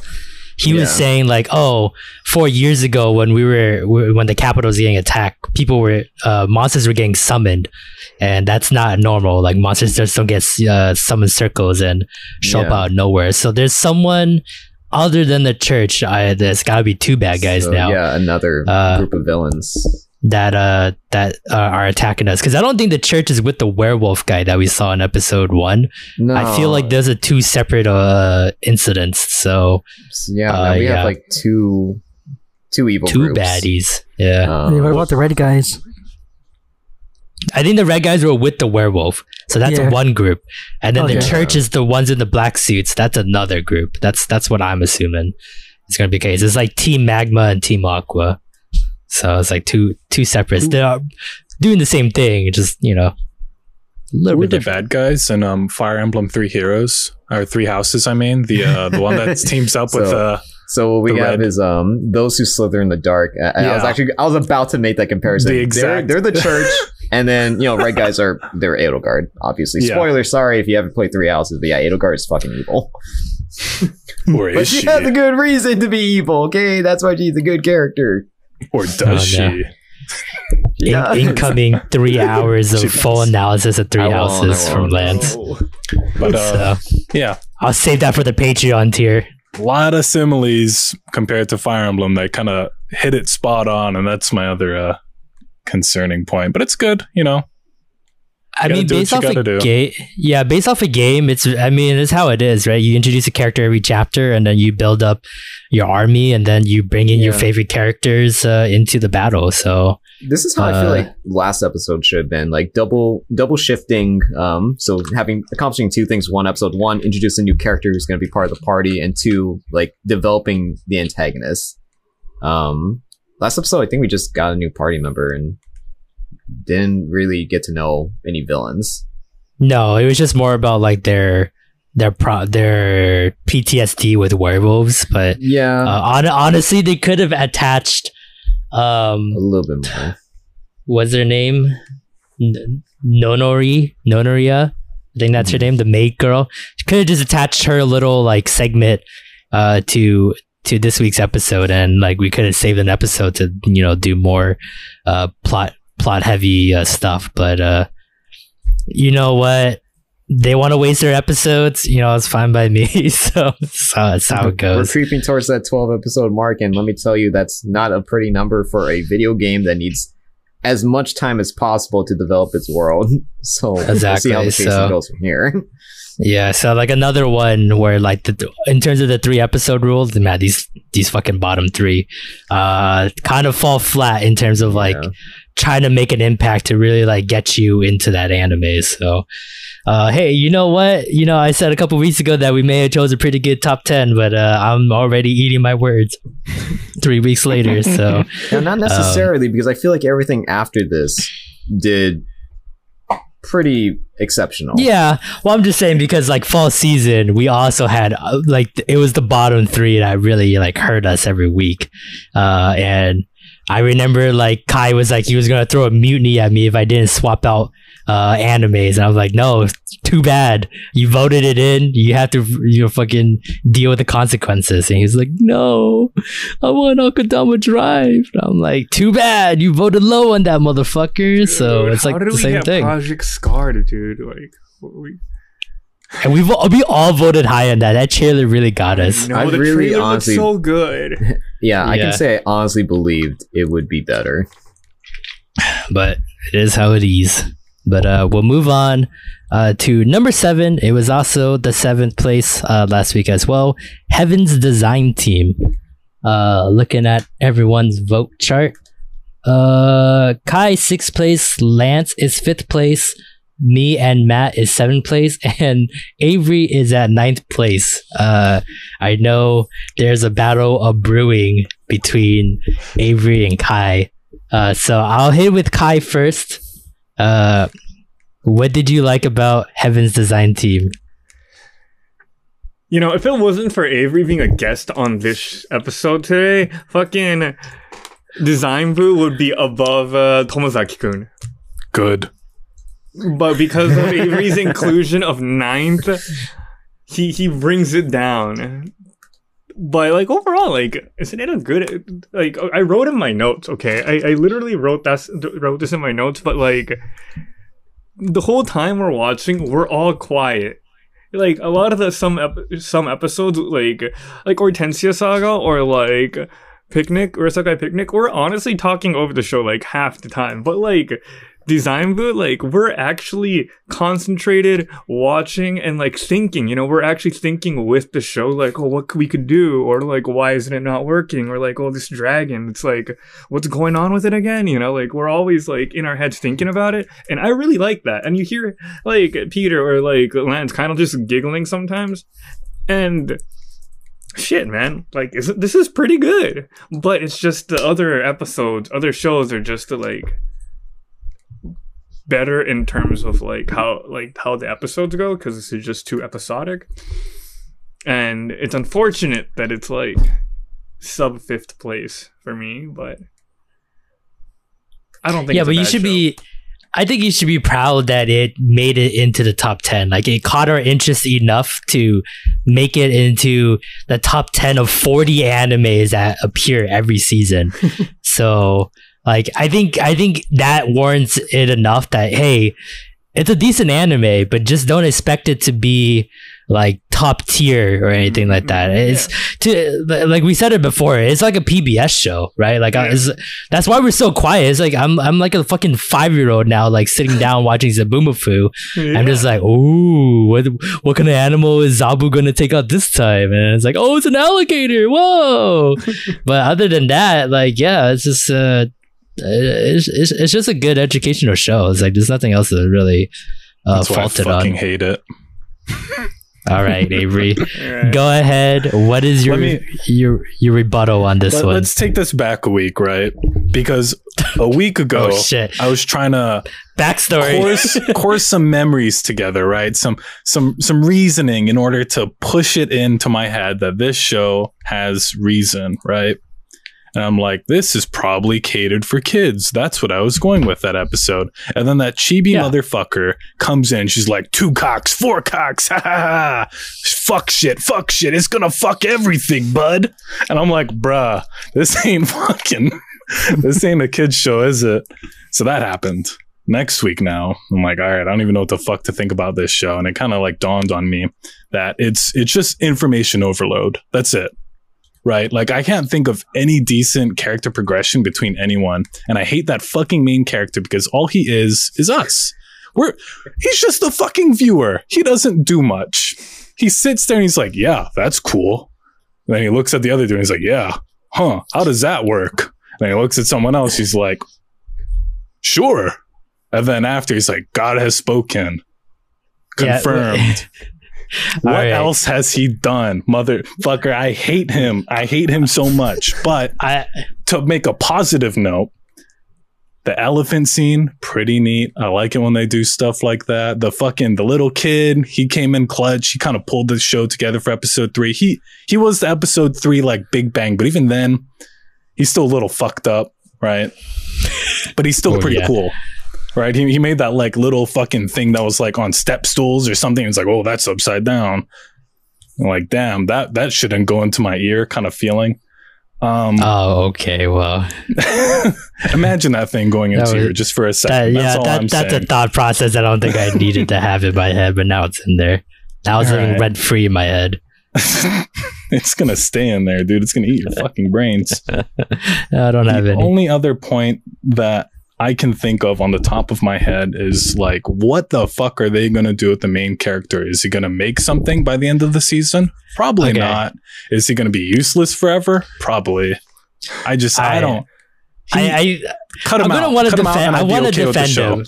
I want to defend go ahead Shimoda defend because does, like, what does he do? What does he do? Because you're expecting like you're expecting him to be a shonen level protagonist, I, where like I just that's want not him to have a normal conversation with them instead I, of being like that's cool. Because at one point they called him like the intimate, like the the in between character, right? Like he will help us solve our problems so we don't fight amongst ourselves. But in reality, right? He's they were talking with themselves just fine. Well, that's he, the he thing. Didn't say anything. I, I think yeah like I think you're expecting too much from him. He's one of those guys where like in in like a comedy show like this, he's kind of like the straight the straight man, right? Like he's the one that's supposed to be completely normal, and the way he reacts is supposed to kind of mirror the way the audience is supposed to react. So like when he's like, whoa, what's going on, we kind of want to try to mirror him because he's so plain and so they, like you they know just still like face nothing. Him too much. You know, well, that, they, I, I think that's why you were like you're too you're too emotion. into him. So because there's nothing else going on in the show, so I'm like they're they're just fighting with each other. They're not even like really developing anything. It's like coworkers at that point. That, that that's why this, I mean, there there is supposed the, to be no they, development. They are supposed to be coworkers, right? But they're yeah. like they're they're God's men, and oh look at what's going on. It's they, all they do is just set up the the animals and that's it. Like the animals take the show, that's fine. But the fact that they have so much extra time, like almost talking but not even talking at the same time, like the amount of development that they do for the animals is kind of low, aside from the elephant and the fucking whatever the fuck ear crawler thing was, right? Like the starfish, I doodled that on the ground. Hey, it got accepted. Whoop-de-doo. Some backstory. I gotta give with, on that one. Like, so I, I also don't like. I didn't know he was drawing on the ground until I watched it for the second time. I'm like, where the fuck did that starfish come from? Oh, was that supposed to be it. a ritual circle? The second time around, I realized no, yeah. I'm just like doodling a new drawing, animal. Drawing, yeah. I I don't know. I think you're. I think you're like expecting way too much from an, from a show that like is is only giving you like. The, the bare minimum. You're like it's you're it's, like asking for a cheeseburger and then you're I expecting will watch like the Discovery Channel God five patties. I yeah, but I mean, like anime. Snoop Dogg is on there. Anime so. is anime, like that fucking Incredibles two meme. Math is math. God damn it. Okay. Any anyone else on Heaven's Design Team? Okay, so um, I'm actually the opposite spectrum from Avery. Um, this is one of my favorite episodes this week, and uh, before uh, I'll just before, say that before, yeah, I, I yeah. agree with you on that. It was probably the best episode. Yeah, so I'll, far for, it, for what they what what they've had, this has been my favorite episode, and uh, uh, I think the jokes were like spot on. I, I think uh, the way that they. Like set up, I, we we're so fascinated with the, the flying snake. We've never heard of an animal like that, and then they uh, they just explain like how it works, uh, how its ribs, how its anatomy works. I thought it was not just like funny, like uh, how they were like setting up like, oh, how can we make a reptile that flies? And then they were like, oh, we should make. We should make the, I, I forget what the, the mythical creature is, the, the fire-breathing chicken. They're like, oh, we should make that. But, uh, and then they finally settle, it's a snake that flies. Like, I would never in a million years have gone that direction when I was thinking like reptiles, like the one animal that has like no limbs. So I think they're quite clever in how they set up like a scenario to eventually introduce like the subject of what they're trying to get at. And then, like you said, Avery, like the, the boy is so funny. Um, he's a good character. He's probably he, the best character. He draws like a complete like shit scribble.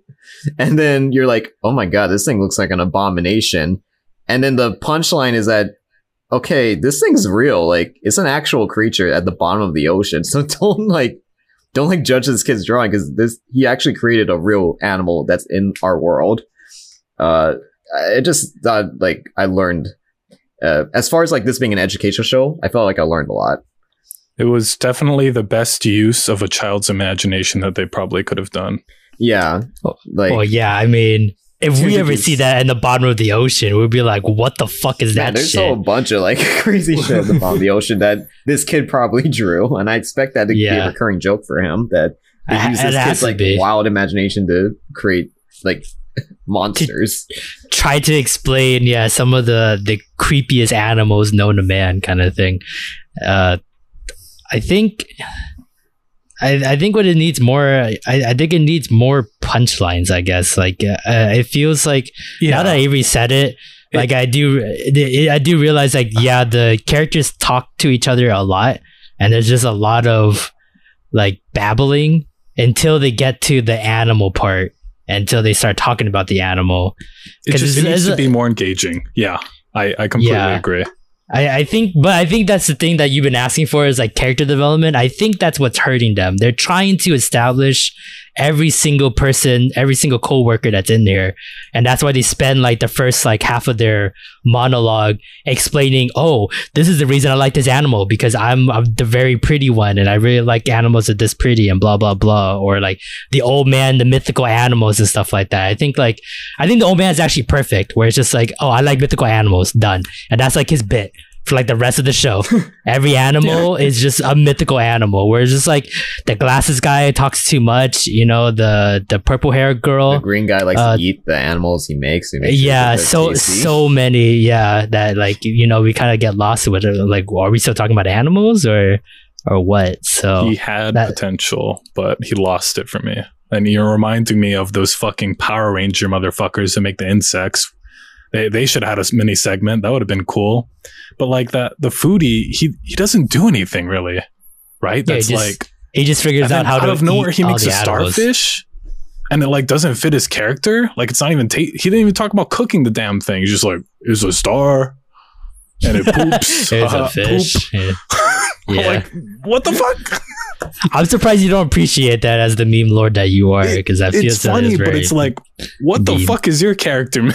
That's all I can think. Like, what what is going on in your head? Just just pick one character and just run with it. I already picked the engineer girl, and that's all I care about. It's just every scene with her in it, and I just that's how I get by this show. So I like the chibi character because she like brings me back in, because I'll zone out for a while, and she'll be like, yeah. ah, cock, and I'll be like, oh. Interesting. Tell me more. Yeah. You had my interest, now you have my curiosity. Um all right, anything else for Heaven's Design Team before we move on? So the only reason I got seventh place for me is because of the mythological references, like the dragon and the Cthulhu. Yeah, you did Dude, place it higher than I thought good. you would. I completely agree with that. Yeah.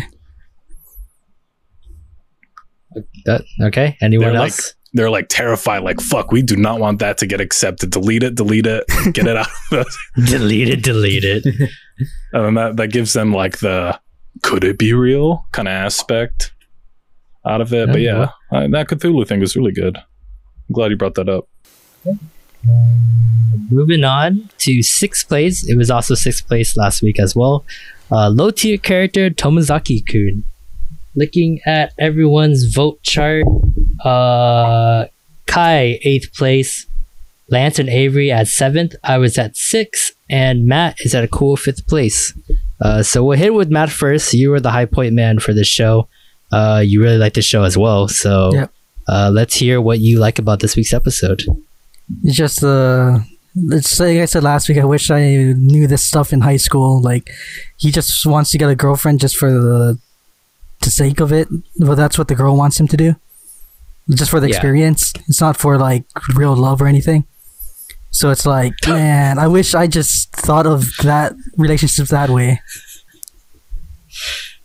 I I, I love how like you were like kind of like serious and uh, you know, it's like pretty like uh whatever, but these three motherfuckers, Lance, Avery, and Kai were fucking laughing their ass off, muting their mics because they're just like just fucking being shitlords over here.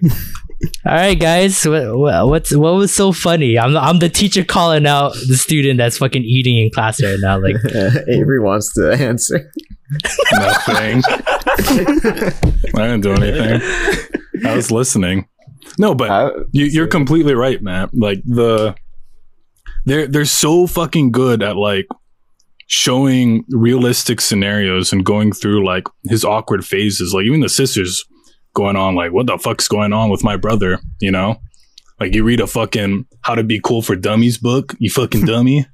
She she's essentially um, who's that fucking girl in Drake and Josh? Uh, Megan. Megan? Yeah. Megan! She's essentially that. Megan! But... Megan! Uh, anything else on Tomozaki-kun? I liked it. I, I liked, um... I think Hinami is probably my favorite character from the show, because she's, uh... I think she's quite realistic, and I like the way she thinks as far as, like, educating Tomozaki. Um... I like that she jumped on, what's her name? The white-haired girl down. Uh, Fuka. I think. Kikuchi Fuka. Oh, Kikuchi. Um, So uh, I like that she jumped on that opportunity to say, hey, this girl, I think she digs you, Tomozaki. You should like hone in on that and try to like date her. Uh, and I thought, you know what? Like, if I was playing matchmaker Shit. myself, I'd probably make Tomozaki date her too. Because like they have, uh, when they talk to each other, they actually have like, they're more each other's level. And I thought that was a smart pick. Because she could have easily been like, oh, you should date Izumi, the fucking um, pretty, yeah, the, the, pretty popular one. The brunette one right next to him, yeah. Yeah, like that'd be like the easy answer. Like, go for the hard one. But he was, she was like, no, go for the one who's your level. And yeah, uh, yeah I really like Hinami. Yeah, she picked up on the social cues as well, where like, hey, yeah, when you were asking it. for the napkins or the, the tissues, she, she had it ready. She wanted yeah, yeah, she, to help you. She wanted to help, yeah. And the fact that she uh, uh, was so excited to talk to him about uh, her interests and stuff like that is, uh, I mean, it's it, it's, ba- it's basic uh, social relationships one oh one in, in, in yeah. like a nutshell. And I liked uh, how Tomozaki, again, like with the realistic, like socially awkward um, situations that he gets in, she was like, hey, I really like that book you're reading. He's like, uh, he didn't really care about the book, but he lied. And he was like, oh, uh, yeah, I-, I like this book too a lot. And then she starts like saying references to him, and he just bullshits his way through the conversation to make her yeah. think that he likes the it's book. A Chad move. Like, that's so works. like authentically awkward thing to do. Yeah, I'm just waiting for Matt to be at the local library now, just waiting uh, for someone to come by. And he's just going to have like a whole bunch of books in front of him. He doesn't even know what the books are. And then some cute girl's going to be like, whoa, you read those books? And Matt's like, I can't read. What? Oh, you got Yu-Gi-Oh cards here. Trigonometry? I love trigonometry. I love um, Matt. I was going to say, I really enjoy how they get into um, Tomozaki's head. Right, like how he thinks and everything, because even his conversation with um God, I'm really bad with names and I don't have a meme for her. The main girl? Yeah, the main girl. Hinami. At the end of the Hinami. At the end of the episode, he was disassociating all of the normal conversations that he had with her as like lessons, essentially. So when it came down to trying to put those lessons into real things, he couldn't even do it with the girl that he's been talking to the most. Right? Yeah. And they I guess they really are good at hammering the nail as to what's going on in his head without him having like internal monologues and stuff. Yeah, it's the the fact that like he she made him talk to Izumi two times every day yeah. for a whole week was just like, that's the setup. It's just like, hey, I know you're gonna fail because Izumi is way out of your fucking league, but that's not the point. The point is is for you to get experience talking uh, to girls, not me.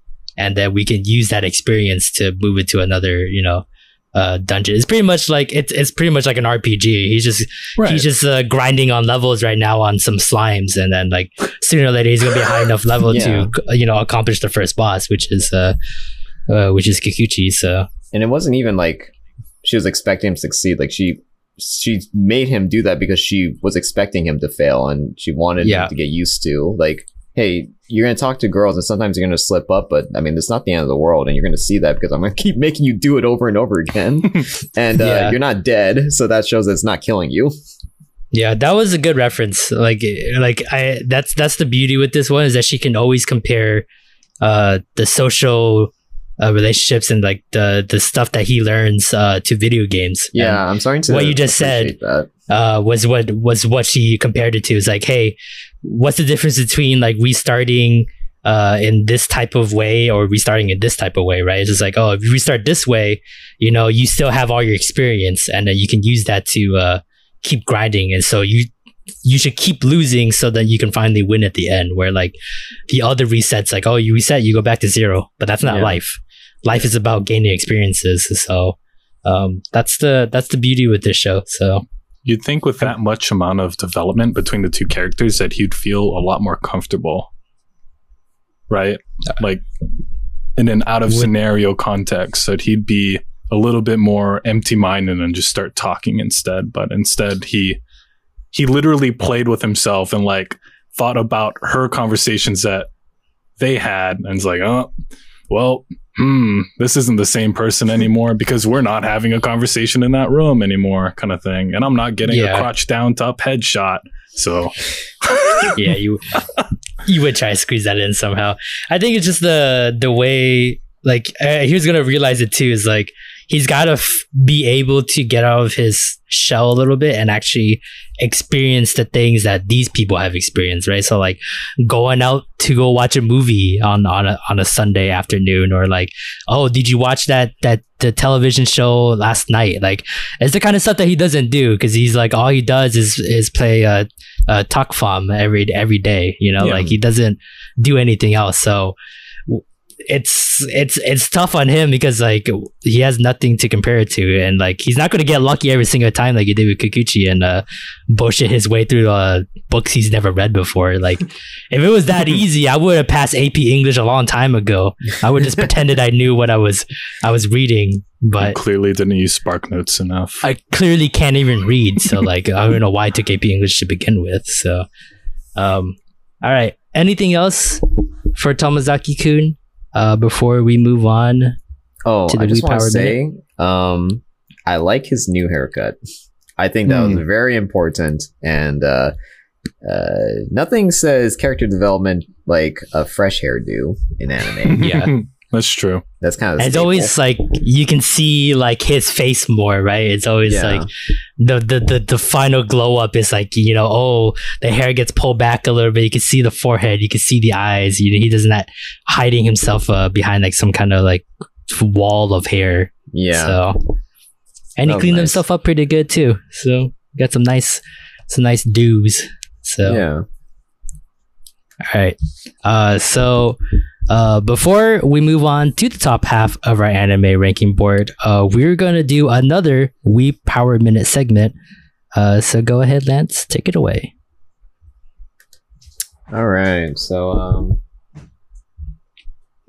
let's see. Uh, I actually still have some uh, questions from our Instagram. If you have any questions for the We Power Hour, uh, feel free to ask us on any of our social media.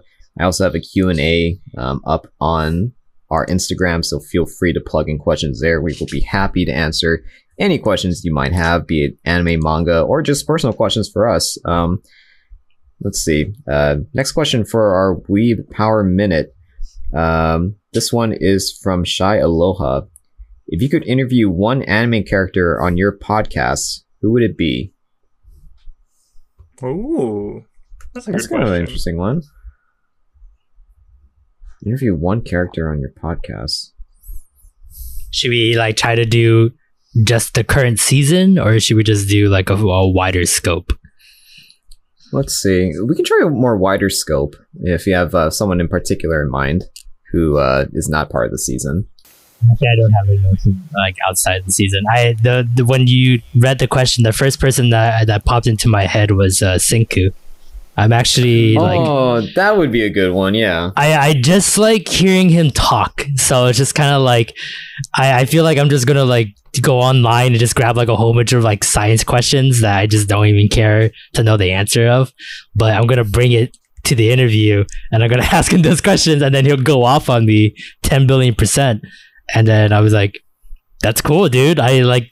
I learned a lot and I didn't even like care to learn it. I just like hearing him explain stuff. Um, I think it's one of those things where I always enjoy people being passionate about something they love. And even if I'm not interested in it, because they're so passionate about it, it's interesting to hear them talk about it. And uh, Senku, Senku is uh, easily uh, one of those kind of guys. Yeah. And not just that, but I feel like when he, uh, he has no problem teaching people about things, and he never says, uh, he never teaches in a way that like puts down the listener for being like not yeah. at his level. He always talks in a way that's like, okay, I understand that this is, you wouldn't have no grasp of this, so let me explain it, you know, respectfully and in the best way possible. And I really like that about him. He's very respectful about other people's mm. intelligence. Yeah, he's he's nurturing. He's just like, oh, okay, you don't understand. It's like, okay, well, let me put it in a way for you to understand. Yeah, because um, I can't blame you for the like the lack of intelligence that you have. It's like, I understand, like not everyone can get the same uh, yeah, type of environment so to be that intelligent. Explain this in like a way that I know you would um, get it. He, he's very yeah. yeah. He's a really just he's a cool guy. Just he's a cool general. guy. Definitely good good boy. Um, uh, for me, I would say, uh, you know, honestly, I wouldn't mind having Hinami on the podcast because she's, I think, in a similar vein to Senku, is that she is very respectful when she's sharing her ideas, and she has a lot to um share about. Um, I feel like she would contribute a lot about like understanding characters and their motives. Like when we dive, like deep dive into like these episode analyses, I feel like she would have a lot to contribute. Just as like, and not just that, but she's a weeb. Or at least she, she she loves video games, so she would like have from like a gamer standpoint. Like I can imagine like her video game commentary would be like really, uh, it would have a lot of synergy with like our energy. So yeah. Like if I had to pick I from this season, I think she'd be a pretty good choice. I was thinking like I kind of in my head changed this question up a little bit. Like I was thinking like who would I want as a guest on the Weeb Power Hour and interview them. And that's like the way I was thinking about it. But after seeing oh, those two, this week's episode, like having Todo as a guest on oh. the Weeb Hour Power Hour would be so funny. Like he'd just go off about like what kind of women are you into, and then like us boys right here be like, hmm, and Ooh. then you know we'll Jennifer like, Lawrence, you know, he'll be like since he were he, he's on an anime like podcast, he'll be like, all right, so like what anime like girl do you yeah. like the best or some shit, and then we'll you know like be critical about it, and he'll be like actually critically critically think and be like, oh, you know, I totally understand you, bro. You answer wrong and die. But you know, but because we're like in a you know in a cool podcast environment, hopefully there won't be any violence. You know? Nah, and then nah. You be- say you say you say the wrong thing. It's like, oh, I actually like this idol. He's gonna be like, fucking, I'm gonna fuck you up, Kai, and then he'll just what? fucking well, first kiss you, dude. He'd be like. Now I have to kill you. Yeah, and then he'll just kiss you to death. That's a good choice, yeah. I like that one, yeah. I, yeah, he would he would really bring up the the energy tenfold. It's like there's no like there's no like dead air or just like any boring moments because he's just gonna be fucking yelling the entire time. Um, I agree with Lance with the Hinami, but I would want her to just like roast me so I know what to do better. I'm sure she would have input for that too. Yeah, she definitely. She start with us, and then we like move on to the anime. Like hypothetically, I watched Kirito, uh, Kai. I feel like the conversations with Kirito would be really interesting, but I feel like I wouldn't want to have a one-on-one with Kirito though. I feel like why? Because it would start no, shooting burst to you. Yeah. No, because like I feel like his story, like his experiences are so different. Like I would honestly be more inclined to like hear like the other side characters like story, like interview them and their experience okay. in sword art, like mm. like Lifa and her like not Lifa fuck Lisbeth, and you know how she had like a blacksmith store and like you know the interactions she's kind of she's had, or like you know like how she got the funds to make the store, or like like um Igiru the the black dude and how he has you know he has like information shop slash like black like weapon shop, and like those kind of human interaction I would want to know about like what happened in Sword Art Online personally. I but, mean like, of all the th- characters I'd rather interview Klein, because then he'd be able to tell me everything that he did in the first season, because we didn't get to touch on anything his party did, and I feel like he's a much more interesting character in Kirito, and I'm gonna Stop but yeah, there. that too, you know, Klein too, like, you know, just, yeah, but Kirito, we know what happened to Kirito's store, you know, we, like, know about it, I, I, don't, I don't, like, I'm not interested in it. Uh, I think that's it, I think we're good. Right. Okay. Next question? Next Wait, let uh, me just say something. Yeah. I watched, um, Durarara with Matt recently, and I would want to see Simon on the podcast. The giant fucking Russian Russia, man. Shishi. Russia, yeah. Shishi. Oh. That's all. I'd want to see him. Voice, man. Yeah. he'd just shill about his fucking restaurant, dude. That's enough for me. All right. So next question. Um, this one is from Shining with Shy. She asks, "Can you recommend a good anime for someone who's just getting into anime?" Um, again, this is actually another one that we answered in our first podcast. Um, uh, I remember like my answer was like, um, actually, I think I said Naruto. Um, if I could go back and change that.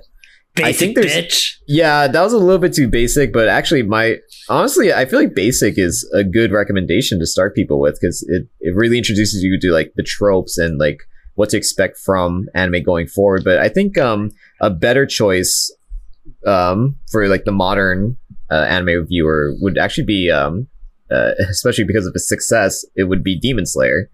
I think that'd be mm. uh, a really, really good first choice, especially for like someone who's interested in like action in particular. Would be um, a great first anime. Um, Avery, uh, you didn't get to answer this question with us before. Do you have a recommendation for a good starting anime? Here Got three words for you, baby. Oh, damn it, God. No. Tower of God. Tower of God. Tower of God. Tower of God. And there goes right. the meme. If I'm, if I'm being earnest, though, I got Boku a few. No Pico, right? I haven't seen three it, sadly. Words? Avery being earnest, what? Full Metal Brotherhood. It's pretty fucking solid if you like action. Mm-hmm. Um... Hell, I'd just leave it at that, honestly. But that's all you need. You know, you got like My Hero and stuff like that. They they're honestly awesome ways to just get into it. For like just pure action that's going on. I could just look around my room, but it looks like I just have Full Metal stuff around me. So um really, yeah, that that was my first show coming into anime. It was the the original um, anime rendition of Full Metal, which was okay. It was a twenty-four episode thing because they had to do it like that. But the the Brotherhood one, it's like it's so good at world building. It's so good at like developing characters and showing their feelings and emotions. Um, I'm pretty sure on my anime list too, it's probably way up there in the top. Yeah. I don't know. It's how many. Like top. Top ten. Yeah, I actually, actually, yeah, I think it actually there. hits number one on my anime list yeah. as the most rated show. I believe so, it. I mean, yeah, it's just it's That's, too fucking good. It's almost perfect all the way. I around. wish they continued it in like a Mushishi style with um, Edward in in words there where he like doesn't really have powers, but he's just sort of exploring the world. That'd be kind of um, cool. Yeah, yeah, uh, that'd be my show. And Tower of God. Yeah, don't watch, watch Tower of God. God. Yeah, you haven't even watched it. Uh, I'll never watch it. Don't watch it. I don't it. remember. Yeah, don't watch it. I don't remember if I said this in the first episode because I do remember we did talk about this. Um, but uh, the anime that popped into my head was uh, A Place Farther Than the Universe or Further Than the Universe. I think that one is like, like you guys are hitting on action and stuff like that. I think that one hits you in the feels.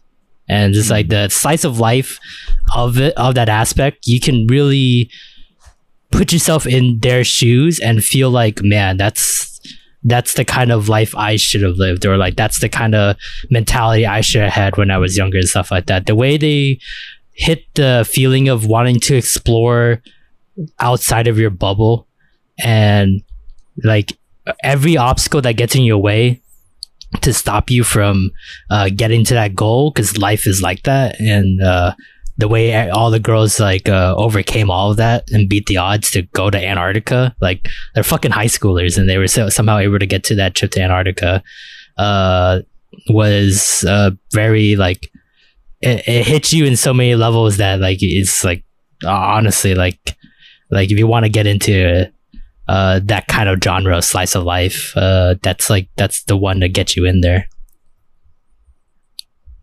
Oh, you made me think of more animes. Cowboy Bebop, fucking oh, yeah. banger. If you haven't seen that show before, watch it. It's short, it's sweet, it's to the point. Um, if you want some real depressing shit, Welcome to the N H K. I'll never watch it again. It's only a one-time show for me. I hate that show, but it's a very, very good show. And it's sad it as is fuck. Depressing. Got a lot of feelings going on here. Yeah. But yeah, th- those would be my three. Just okay. Right when he started talking about like emotional shit, I'm like, fucking N H K, goddamn it. N H K, yeah, figures. Uh, okay, cool. That uh, was our We Power Minute segment. Uh, again, please, please, please send us as many questions as you possibly can on our social media, even in the comments uh, down on the like YouTube or any of the podcasting apps that you're listening to this on. Um, we would oh, we will collect all these questions and then we'll try to answer as many as we can uh, in any of our episodes. So, but let's try to finish off this anime board. Um, so we're going to continue with number five, uh, Mushoku Tensei, uh, Jobless Reincarnation, dropped two spots down from the third spot. Uh, looking at everyone's vote chart, Kai first place, Lance sixth place, uh, Matt was also at sixth place, I was at third, and Avery was at a cool fifth place.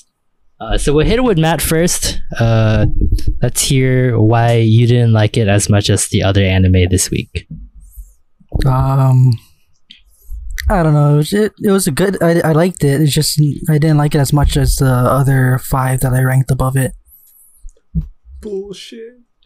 Same with you, Lance. You were also at sixth place. Yeah, this wasn't really um uh, so much like it deserves to be sixth place. The sixth place sounds like, you know, it's like uh, uh dirty. Yeah, like it's you did it dirty, dude. Worse than that. Or fifth place, sorry. Half. Yeah, but um, but you know, oh, it was a good episode. Yeah. I thought it was perfectly. As good quality as like the previous episode. Um, what's the difference between this episode and the other one, the, which I think I gave like second or third place? Like it was really up there. Um, I think it was just Roxy, like her charisma really made the last episode, but otherwise, like this was just another great uh, episode for uh, Rudy. All right, time to let the dogs out. Kai's ready to ready to rock and roll. Kai, let's let's hear it. I don't know why you guys have this as sixth and fifth. Like, I opened this sheet, and I was absolutely shocked. Like, I get that the other animes are pretty good this week, too, but, like, have you seen the art for this episode? It was so good. Like, when they're, like, running through the wheat fields, like, how that well that it was animated. when she, mm, yeah, or, and that was C G, too. Yeah, but it was so clean. It was so good. Yeah, it was clean. Yeah. It was pretty. Yeah. Okay. When he was walking wow. around the forest by himself too, mm-hmm. like when yeah. he was first going outside, that shit was fucking nice. It was that- so pretty. Like compared to all the animes that happened this week, I don't think there was anyone that's pr- the animation like was prettier than like Mushoku Tensei. Yeah, that's why I gotta give Studio Bind his props. Like I, I feel like I'm gonna say this every week, but for a first time studio to like to come out with this, like you are setting the bar so high for yourself that like you're pretty much like you're you're pretty much like digging your graves really early by coming out with a banger. Like I can't believe this is the first anime they've ever done as a studio. So But yeah, continue, Kai. It looks okay. like you got way more to say. Oh yeah, dude, I, I do. Like, okay, from the first off, like the dude, the uh, Rudy is like, I'm, I'm, I'm gonna go outside, dude. I'm gonna go around, you know, go adventuring, and this is like a huge difference from like the previous episode where you could all tell that he was afraid of other people, and you know, because of uh, what's her face, Lance, Roxy. What's her name again? Yeah, Roxy. You know, he's not afraid of going outside, and he just goes out, and then you know. We go adventuring, seeing like what this world has to offer. And um, one thing that I kind of felt was jarring was, you know, he was like ugly bastard like three episodes ago. And now, like, of course, you know, it's like been four or five years now, maybe six. I don't know how old he is. But around like, there, five, six. Yep. Like. No, he's ten, right? Uh, he's either no, ten or five because they have still... birthdays every five years. So I think did he have another birthday? He didn't have a. He didn't have another birthday. He's only had one. Yeah. Yeah. So it's probably like five or six, right? Five or six. Probably six, seven. So yeah, somewhere around that ballpark. It's been right. It's been like a year or so since Roxy left, I believe.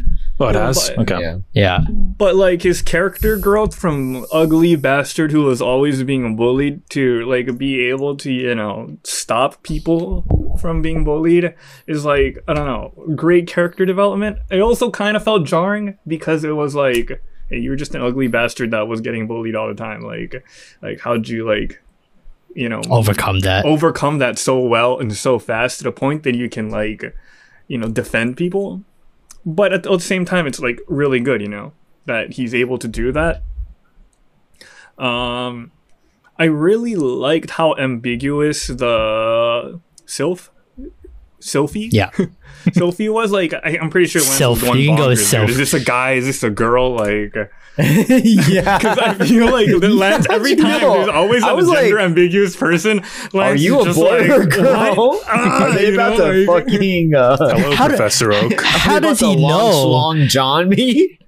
God, Lance, like literally every anime we've all watched together, and there's some ambiguous looking pretty boy. You're like, girl, boy, but I have look, a boner. Man. Like that's you every single time. But for the most part, like every time Lance feels that way, I could usually tell. Oh, this is like you know a very. It's this is a you know a boy or this is a girl. Like I could always tell from the start, but. Sophie, I could not figure it out. Like, yeah, she has a girl voice, like you know, female voice actor and all, but like, it could have been a he. Like, honestly, like I wouldn't have been I... surprised. And it got me guessing. Oh man, is there gonna be a moment where you know they're gonna have to like undress and he's gonna be like, oh no? And it literally and happened. Yes, they did. it, it did. Like that's what I like about this anime. Like it has that like. Is it? Could it be? Is it gonna do that thing? And it no, does. This anime goes there. Whatever yeah. you're thinking would would be like the best thing they could do. They have done it every single episode, so I'm like really impressed with like the writing. Like, yeah, it's so. And they it's, push the envelope. They do it so and make it in such a funny way. But I gotta um, say, I I don't agree with the whole "is this a boy? Is this a girl?" thing. What do you mean? What do you mean you don't agree? You were certain that I, you knew the gender. Okay. At first, I'm watching with Plinchi, and she's like, dude, that's a girl. And I'm like, yeah, probably. And then he starts talking and talking like, man, this this boy's real pretty. this is one pretty boy. If there was ever a pretty boy, it'd be this boy that is a boy. And I'm like, huh. Probably a girl now, huh? but, but that, that but, shock factor scene at the bath, mm-hmm. yeah, I was like, oh my god, don't do it. Oh god, don't do it. Oh god, no. and, and oh shit, he did it. Full on Rudy Dick. Right there. I didn't expect that. I like his innuendos about like his dick too, where he was just like, "Oh, you don't want to show like your black saber? Like, what's going on?" Like, yeah. It doesn't even I have was, to be the black. It. I- ex- Shit, that thing must be real ugly. It huh? can just be a little short sword of fun. yeah, he used that too. Yeah, like I, I like like he's still. I mean, he's still pretty much like us. Right, like yeah. he like he yeah. makes these like stupid memes and and like sexual jokes, but he's he's in the body of a six year old. So. You know, it's, I it's could, so I, funny. I couldn't just tell funny. if the boy was, if Self was a boy or a girl, because the way that um, Rudy delivers his monologues, like it's not just you know like playing with oh is this a boy or a girl? It's developing his character too, because oh definitely that's something that yeah. he's um that's something that he it revealed like more of his insecurities that like oh he's like checking out like. This young boy, he's like, oh, this boy's gonna be a total looker. He's uh, he's gonna have girls swarming him. Unlike me, I would never, you know, in my past life, I'd never be that kind of guy. I'm like, this dude, he's so lucky. So I, I really like that that they they like again they like accomplish two things with that. Um, they're trying to like kind of fake you out with the gender, but also, um, you know, this is um, into the mind of what Rudy thinks. Yeah, um, he still has insecurities about himself. Yeah. So, and so I'd like to continue on about how great this anime is, and and like the fact when he when the dad was like just angry, Aww, he's dude, dad, yeah. it's such a relatable thing though. You know, as a little kid, you know, you, you did something which you thought was good, you know, and your pro- your parents probably told you if this happens, do this, and you know, but your parents, you know, are just misunderstanding, yelling at you, tr- trying to explain, but not, you know, nothing's going through. And I wish I could have been like Rudy and just be like, just drop the facts down and just, just- like. tear you know your parents yeah. a new one, you know, be like throw that tomato can back at them, just get backhanded slapped by your dad. But like he does it so well. And then I liked how like in a lot of animes like the dad is just you know a joke character a, a comedic character, but you know, like this dad's like a real dad who's, you know, facing real, you know, not daddy issues, but you know, dad issues. Like, yeah, he's like, oh man, I came yeah. off too strong. Oh man, I fucked up. Like, man, my dad was like this to me. Man, I'm just following my footsteps of my shitty yeah. parent. And he's like, you know, actually depressed about it. And then, you know, when he, when the whole, the, the dick incident happens, you know, you know, he's having like a heart to heart with his son, and he's thinking it. about it, you know, he's just like, okay, I can't, you know, I don't want to come off too strong, you know, I have to be the supportive father that, you know, so that I, that wasn't there for me, but I can be there for my son. And I thought that was really cool. Yeah. He was his wingman too afterwards. He's like, yeah, shit. Yeah, you trying to get him back, huh? Wait a minute. Like, am I being a, a wingman of my five-year-old kid? Yeah. Well, he said it himself, right? The gray rat uh, has like the womanizing traits inside of them. So it's not like uh, he just pulled it out of nowhere to be a wingman. He's just like, I know. He's my there. son. Yeah. He, sooner or later, he also wants to like fucking do the nasty. So yeah, for getting ladies, right? At age six too, man. Yeah, well, but uh, yeah, you did Sorry. bring up a good point about that. At the end, Sophie is just, you know, like, you know, that's cool. You know, that happened. Let's forget about it. Let's just, you know, continue being friends, you know? And how is this not voted first place of the week? I'm blown away. Please explain to me. All right, Matt. I think it's I think it's the impact the other ones have. I think if anything, the one above it, uh, Doctor Stone, I can see that overtaking it. But the other ones, I think, had uh, a lot more firepower than it did in this one. I think this one's like very more like down to earth, slice of life, so like the impact wasn't as strong. Look, don't fucking wave your head at me. I voted at third place, so I, I'm up there with you, dude. I like I love this episode, and like Lance, Lance said it earlier, like I believe last week, that he wanted to see more dad development. Like he loved the dad. The dad was funny, and you like you said, you saw him as a joke character, right? Because he like he's a dad. he he yeah he's a dad. He just makes he just has sex all the time. And he shoves swords down his throat, kind of thing. But yeah, he does.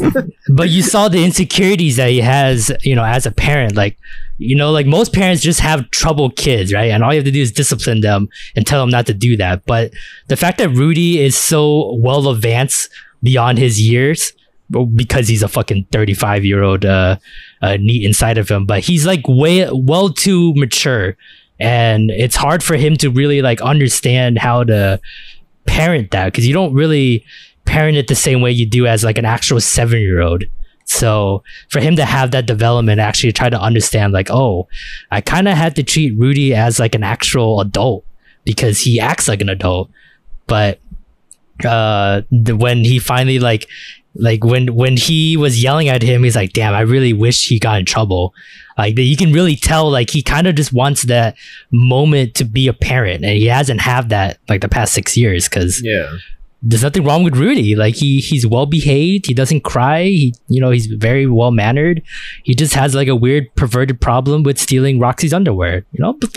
that's that's that's nothing, you know. So like that, I think that's the beauty of this episode. But if you're talking about like like firepower punch, it's not going to be as, you know, fire punch like as Re:Zero or Horimiya or Neverland. If all of you guys ever live together, make sure to check under Peter's bed for your underwear. That's all I got from that. Oh, we don't even have to live together. I already have everyone's underwear. No, you just freaking puts them, frames them, and puts his holy relics up on the wall. I love that. I love Rudy. He's like, he found my holy relic. He's referring to Roxy's yeah. candies he stole. That was great. Yeah, he, the, he, yeah, the dad he really had an it. awesome development this episode, though. Yeah. Yep. This is definitely the dad's like shining episode. Sixth place, fifth place. All right, we're gonna move on before this dog just starts giving out more, uh, more bite.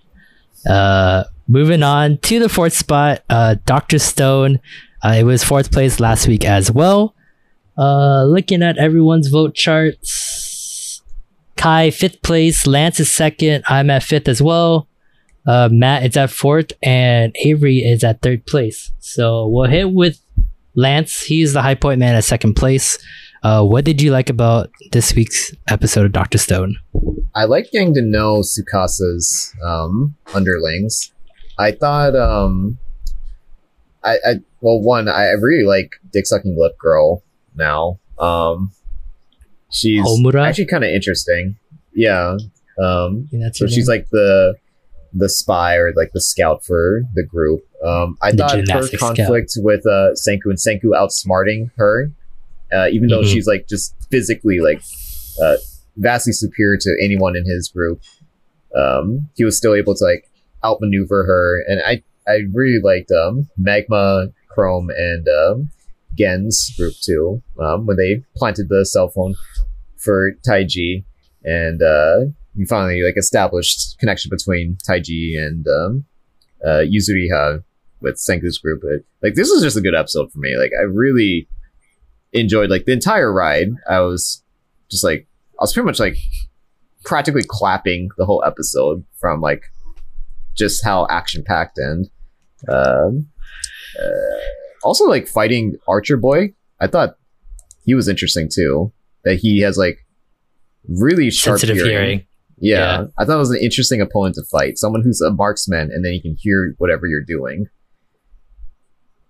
So yeah, it was an exciting episode. Like at like the edge of my seat the whole time. All right, I gotta let the dogs out again, dude. Uh, Kai, Kai is salivating at the mouth at fifth place here, and he is shaking his head the entire time. Do you actually have a point to make, or you just hate the fact that you put a second? I don't have that much of a point to make, but personally, I think it's more of like a world-building episode. Like, that's what it felt like for me. It's like, you know, yeah. laying the background information about what's to come. Yeah, they're preparing. Yeah, it's a good pre- preparation episode. That's all I got to say. All right. Uh, how about how about you, Avery? What'd you like about this week's episode, Doctor Stone? Um, I like that robot Senku came back. Just getting yeah. him right up in the business all over again. This is what a fucking flash bomb is, boys. Mecha Senku. Yeah. Um, the the tracking portion was also super fun, I would think. Like how the, the pinching worked and how they put it all together. He's like, information warfare, information warfare. I'm like, yep, yep. And then they set up the the proxy, um, uh, what the hell is it called? They almost antenna. called it a satellite. Yeah, antenna. I was like, yeah, fuck them up. And they yeah. fucking, they T-chopped down that tree.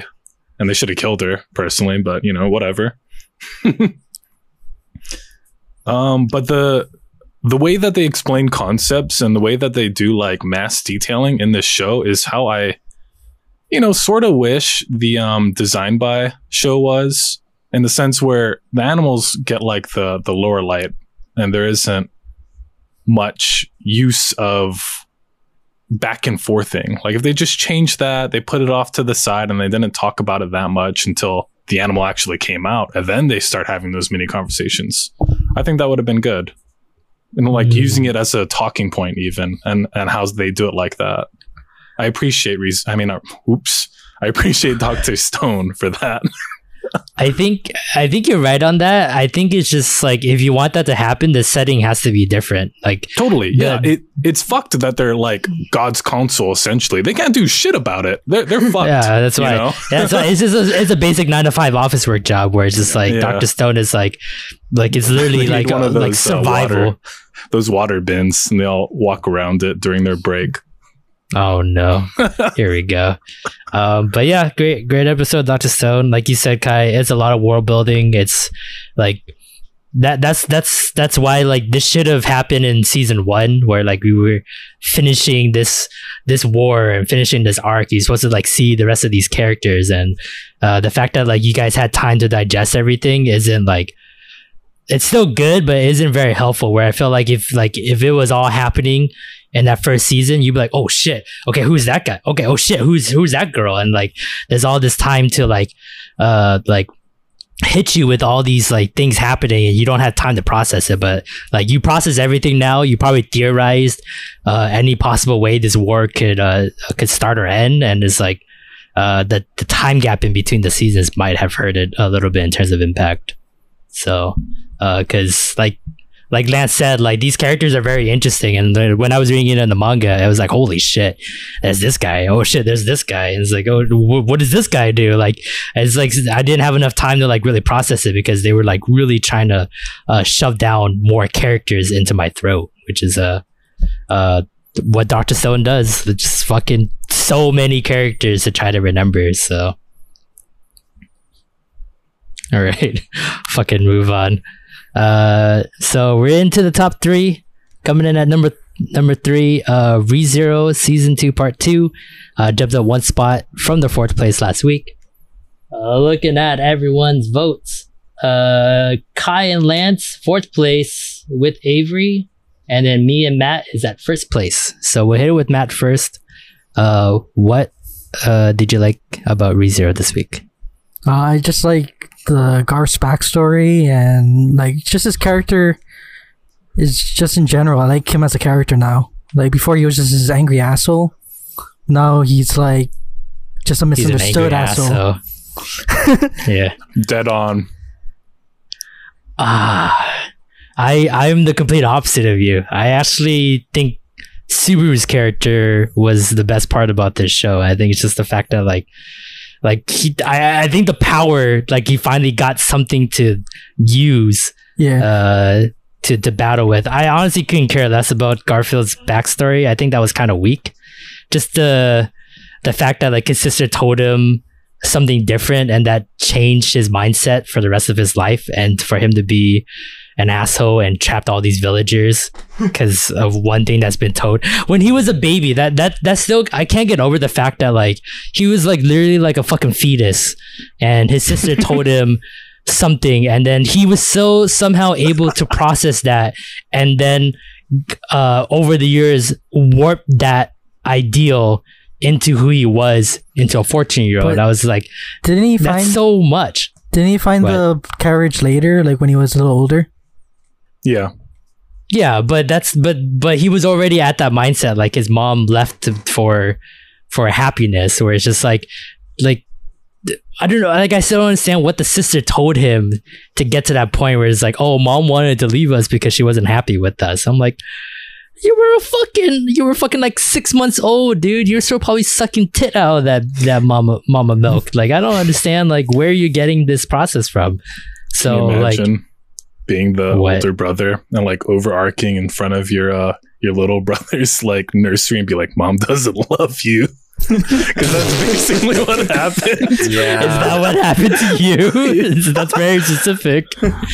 Um, but yeah, like no I comment. just, I don't know. Like that's, that to me seemed kind of un, unrealistic. I don't know how much like Frederica like had a hand in telling him that their mom didn't love him or anything like that.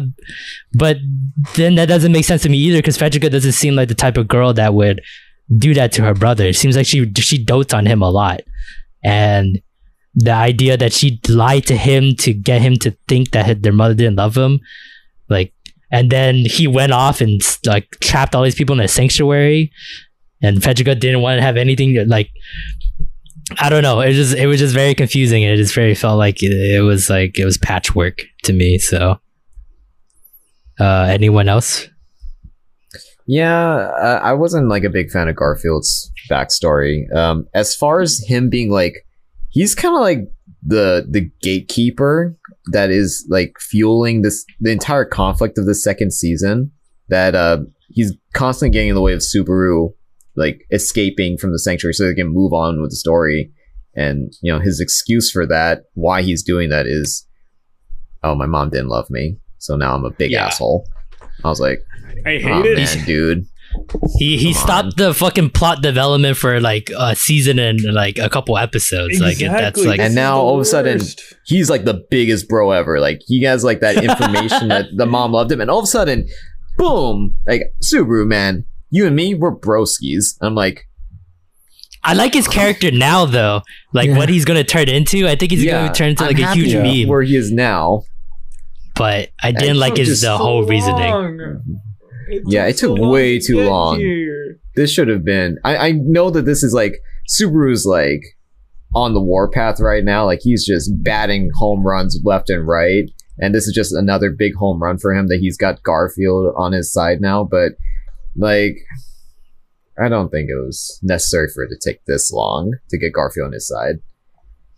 Um, but, you know, moving on from that, I feel like that's... Uh, I feel like the real meat of this was um, Emilia stepping up, and then also Subaru stepping up too. Um, I, I I clapped when like he was able to manifest this luck. I think that was like hinted at in like previous seasons that um or um maybe like near the end of last season that um uh Petelgeuse could like could smell like he has like affinity yep. with like witches' curses, and now that he's killed yeah. Petelgeuse, he has basically inherited his power.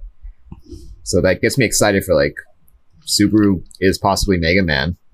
he's, just gonna take, he's just gonna take all the powers of these like uh, archbishops and just become uh, actually a powerful character.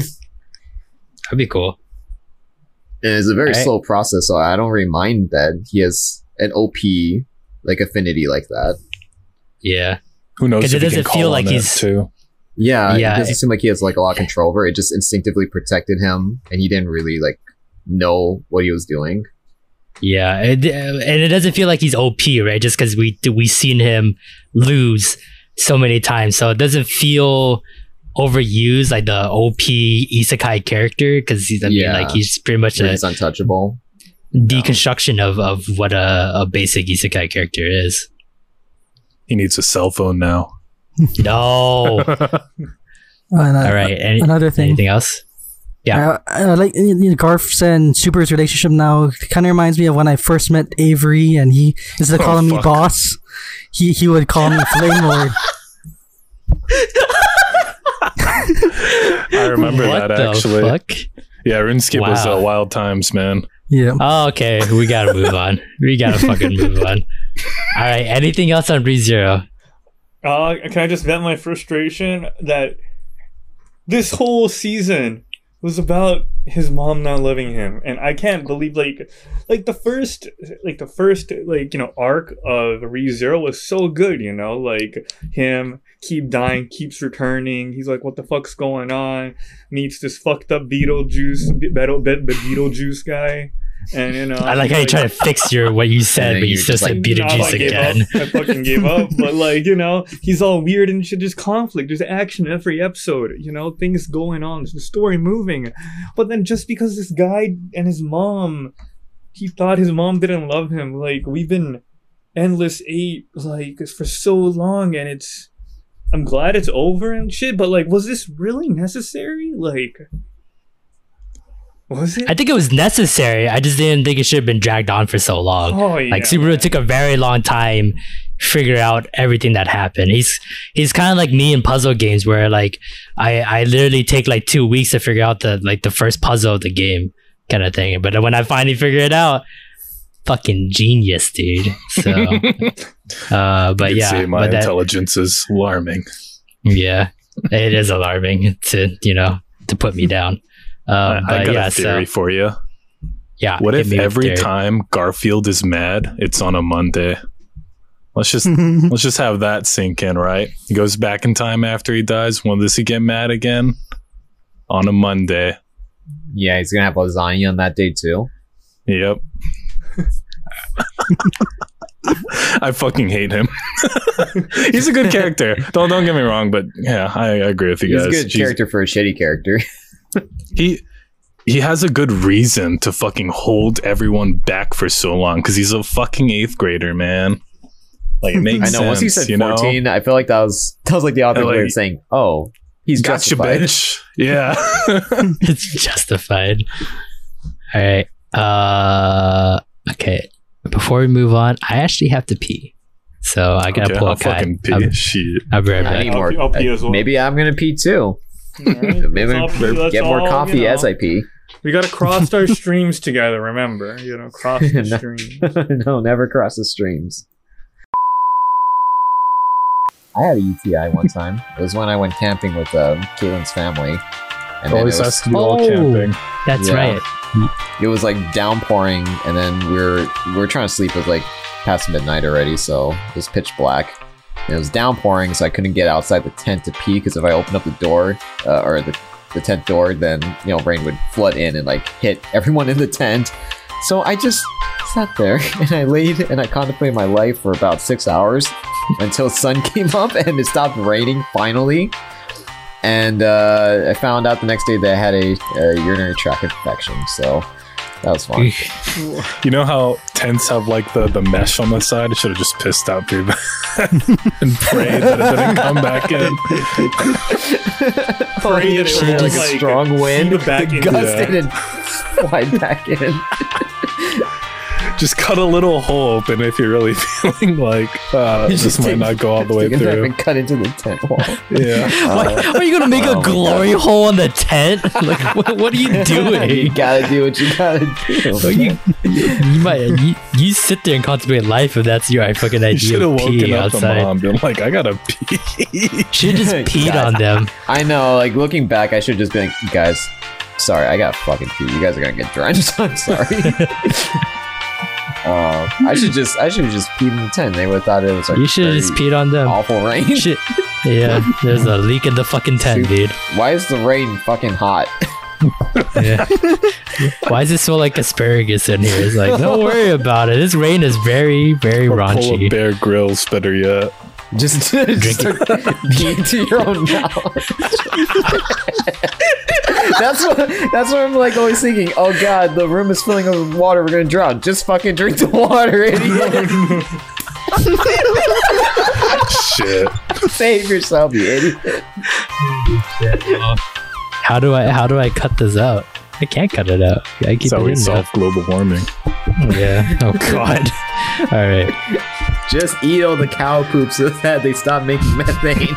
We need thinkers like you. The F B I wants to know your location. Thinkers like you. All right, we're gonna move on. Uh, moving on to the second place. Uh, drop down from his first space spot uh, last week. Promised Neverland season two. Uh, looking at everyone's vote chart. Uh. Kai, Matt, and Avery at second place, Lance at third place, and I am at fourth place. So uh, what did you guys think about this week's episode of Promised Neverland? Hey, don't back up like that. You voted fourth. Yeah. Yeah, I want to hear you. Yeah, you first. But, you know, it's tricky for Peter no- because he's read it already. Yeah, that's that's, that's why there's, there's no point. I can't say anything without incriminating myself that I already know what's going to happen. And I thought I so, got him. Right, yeah, you thought you did. When I saw the help me thing, I thought, is this going to be some jigsaw shit that Minerva's going to pull off? Oh, shit, that's God. A good assumption, actually. that's that's that's, that's actually pretty good. Hello. Yeah. Is this a theory or is this a prediction? No, just me thinking. Uh, I'm not going to put it on the board. Oh, okay. Damn. But then you're right. I wonder. But then you're right. You lose out on that point, that imaginary point that doesn't mean anything. All right. Anyone else? I'm just thinking, like, what could have happened that made it? Like, the, the the who would have wrote to help me? Right. That's what I'm thinking yeah. the whole time. Because, like, if William Minerva was living in that shelter for a while, pretty sure he wouldn't have wrote it, right? And then, like, in the letter, he's like, oh, you know, due to circumstances, I I had to leave. No big deal. But, like, it almost seems like he left in a hurry. Because it was, like, it was, like, a, like, like what? Cookies, like, right? Or cookies or muffins, or it looked like food that was, yeah, like... Yeah, yeah, like yeah there's just a little tin. Yeah, like, you know, if he originally had the intention of, you know, just leaving this place empty for somebody, like, why would there be, like... food, and I think there was maybe a cup on the table as well.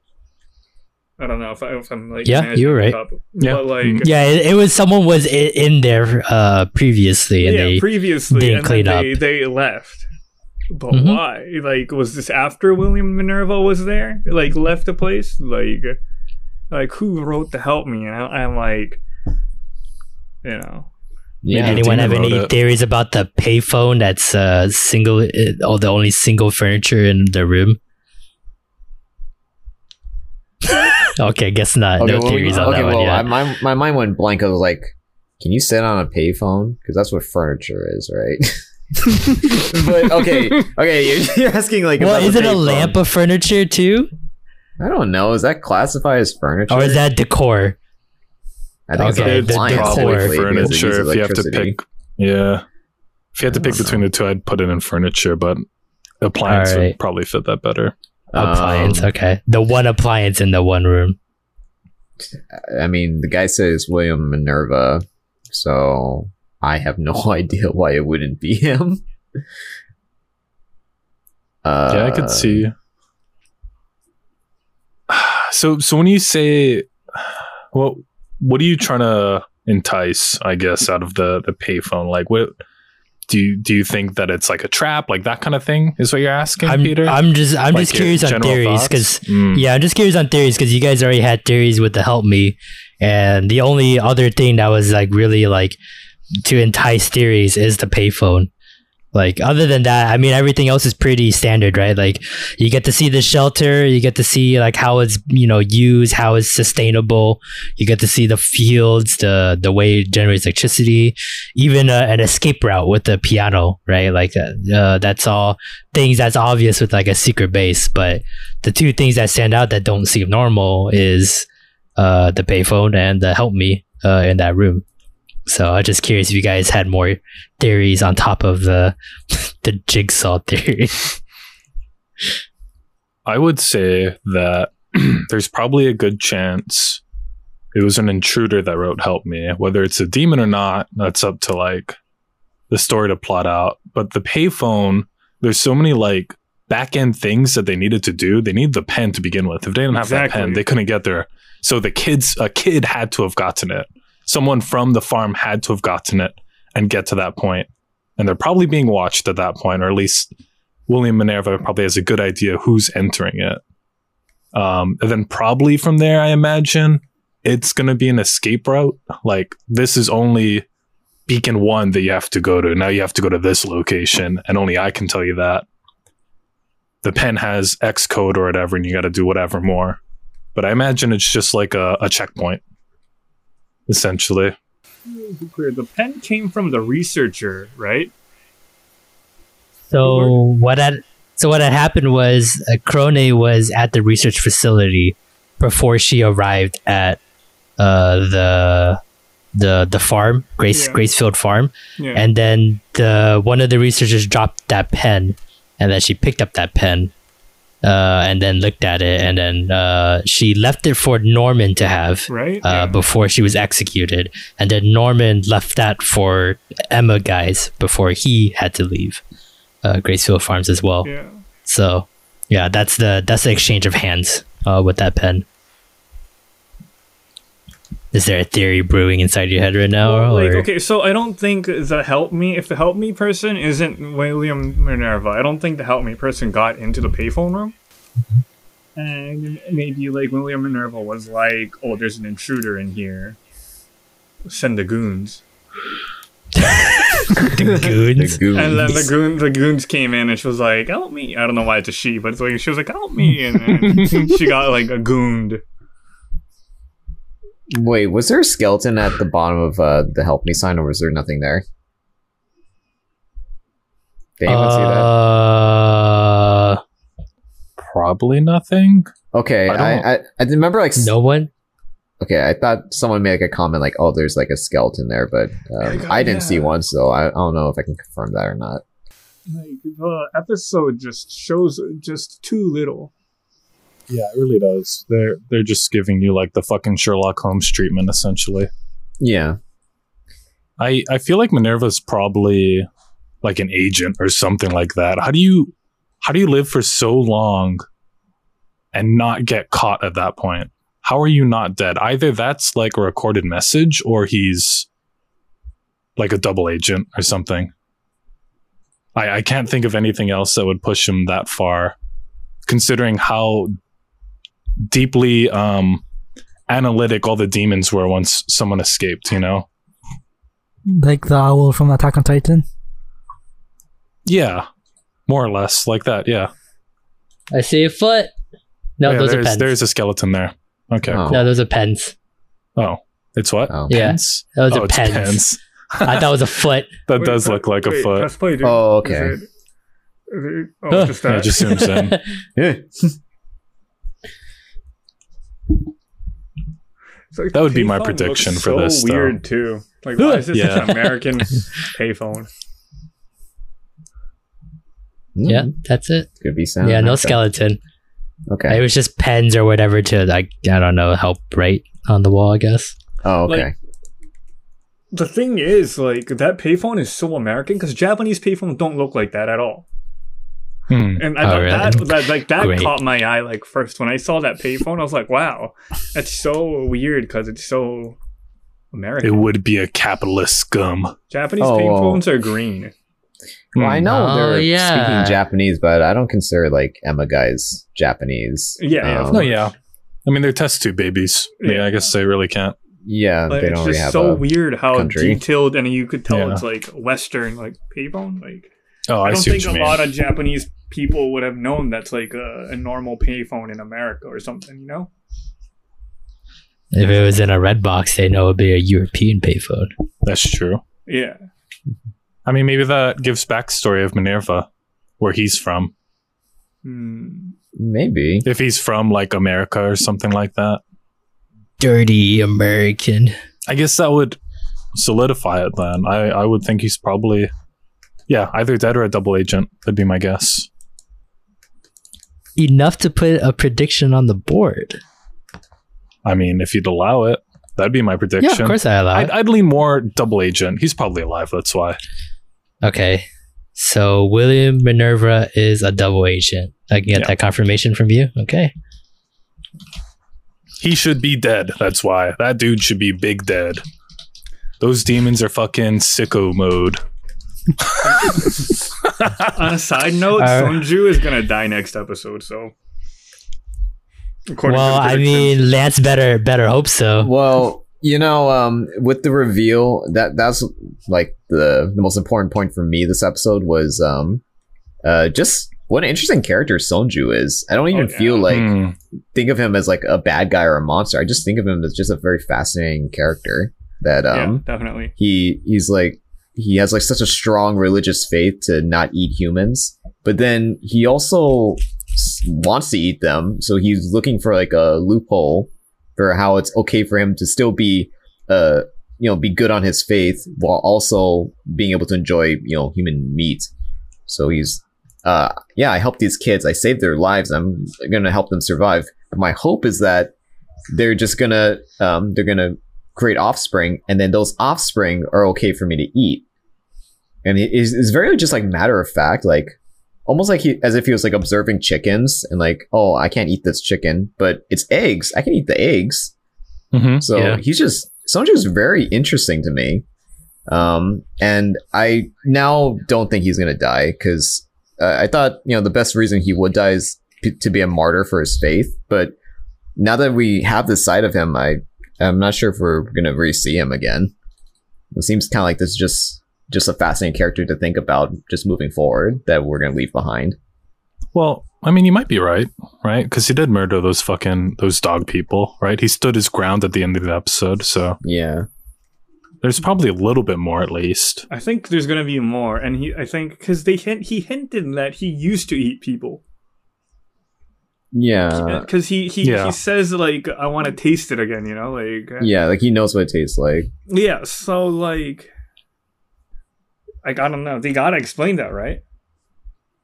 I don't know. Maybe he's just gonna... He doesn't... He really seems like the kind of character who's not gonna hurt Emma's group because he's gonna just wait for them to produce offspring. So maybe he'll come back and protect them again, but I don't really see him protecting because now he doesn't have, like, the high, the moral high ground of being, like, the selfless character. He's doing it selfishly. Yeah. So I don't know what to think of him um, as far as his death now. All right, that was a lot of a lot of good theories. Uh, let's see if any of them uh, come to fruition at the end of the season. So, uh, but moving on uh, to the first place spot, we're finally on the top of the mountain. Uh, Horimiya finally took his spot back from last week uh, at first place. Looking at everyone's voting charts, uh, Kai third place. Lance and Avery first place, I am at second place, and Matt is also at third place. Uh, so uh, let's hit it with our rom-com aficionado Lance, uh, and hear his thoughts on the third episode of Horimiya. is there nothing more wholesome than first time hand-holding? Like, I love that shit. I eat it for breakfast. When, oh my goodness, that was just so, so cute. The way they, um, and it wasn't like just this random thing like, oh, me and Murray, let me hold your hand, or let me uh, compare our hand sizes. They were like talking about it like before. So it just felt very organic, and that's the best compliment I can give for the show, is that the relationship between Miramura and uh, Hori are is like just super, super just authentic and genuine and human. And when, oh man, I, like I get like chicken skin from how well they did that scene. It was like, oh, just a little like compare our hand sizes, and then his fingers fold over hers, and then he's and then they kind of like fuck around the topic. It's like, oh, I, I like you, your hands. And then he's like, yeah, I feel the same way. I also just like you, Hori. And she's like, I know. Like, oh, man. That was good. Also, yeah. Remy, she's a shithead, but I like her too. She's fucking funny. She is just such a funny shithead. I think she's a good contender for shithead, actually, if you keep this pace up. All right, how about you, Avery? All right, we'll get to we'll get to you. We'll get to you, because I know if I unleash a dog in you, you're just gonna go on a twenty minute Remy hate rant. So, uh, but let's hear uh, let's hear Avery first. The storyboarding in this episode was so fucking good. Like how how each scene played out back and forth and back and forth. You know, getting the two. The two brochuchos perspectives and things like that. You don't get too much information and oh, you get a little bros. bit more. Oh, For but sure. that wasn't it, baby. There's this other shit going on too. The the way that they like piece it together was so eloquent, like eloquently done, that I just I was hooked on their development, like just as characters, right? You don't need shit going on. You need a fucking Nuke to come down and be like, oh shit, it's the fucking yeah. Colossal Titan or whatever.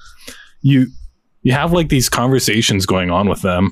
They can go easily into like, you know, background information of what was happening, et cetera. And it was so, I guess, organic that they probably couldn't have done the pacing any better than how they did it then. Like yeah, just yeah. for that episode, the pacing was perfect. Like I, I couldn't think of a better pace um, scene between like their study session. So far, at least from the shows that I've seen for, um, you know, rom-com, if we could leave it at that. All right. Time to, time to release the dogs. Go, Kai, go. Fuck that bitch. Go, Kai, go. Fuck that bitch. Uh, All right, Kai, what did you think? I honestly, like, like I don't know. Horimiya is good. Like, honestly, it's just a good show. Like, the art's good. Everything's just too good. But, like... But? Man, yeah, I, but? I, I, you got a butt coming. Um, I don't know. I wish they, like this sh- show was more like Miyamura's perspective. Personally, like I feel like a lot of the show is based off of Hori, uh, Hori, Hori's emotion, and like how she feels about like Miyamura. But like Miyamura doesn't, I guess, like they showed in this episode, he doesn't think that Hori likes her, so he's like super indifferent about it, and. I guess it's good, but it's also kind of like I wish I could see more of what he, uh, Miyamura's thinking. I mean, you're gonna get it. These these mm. two are the main characters. Yeah. Everyone else is supporting characters to yeah. like their love. So yeah, you you will get more. I mean, this episode was pretty much a Miyamura episode where yeah. you can see insecurities of himself because he doesn't see himself as. Uh, good looking or even boyfriend material or funny or any type of personality. He's just gloomy. Um, and the fact that like uh, he, uh, Hori can still like see him for who he is and still fall in love with him, and he can accept that.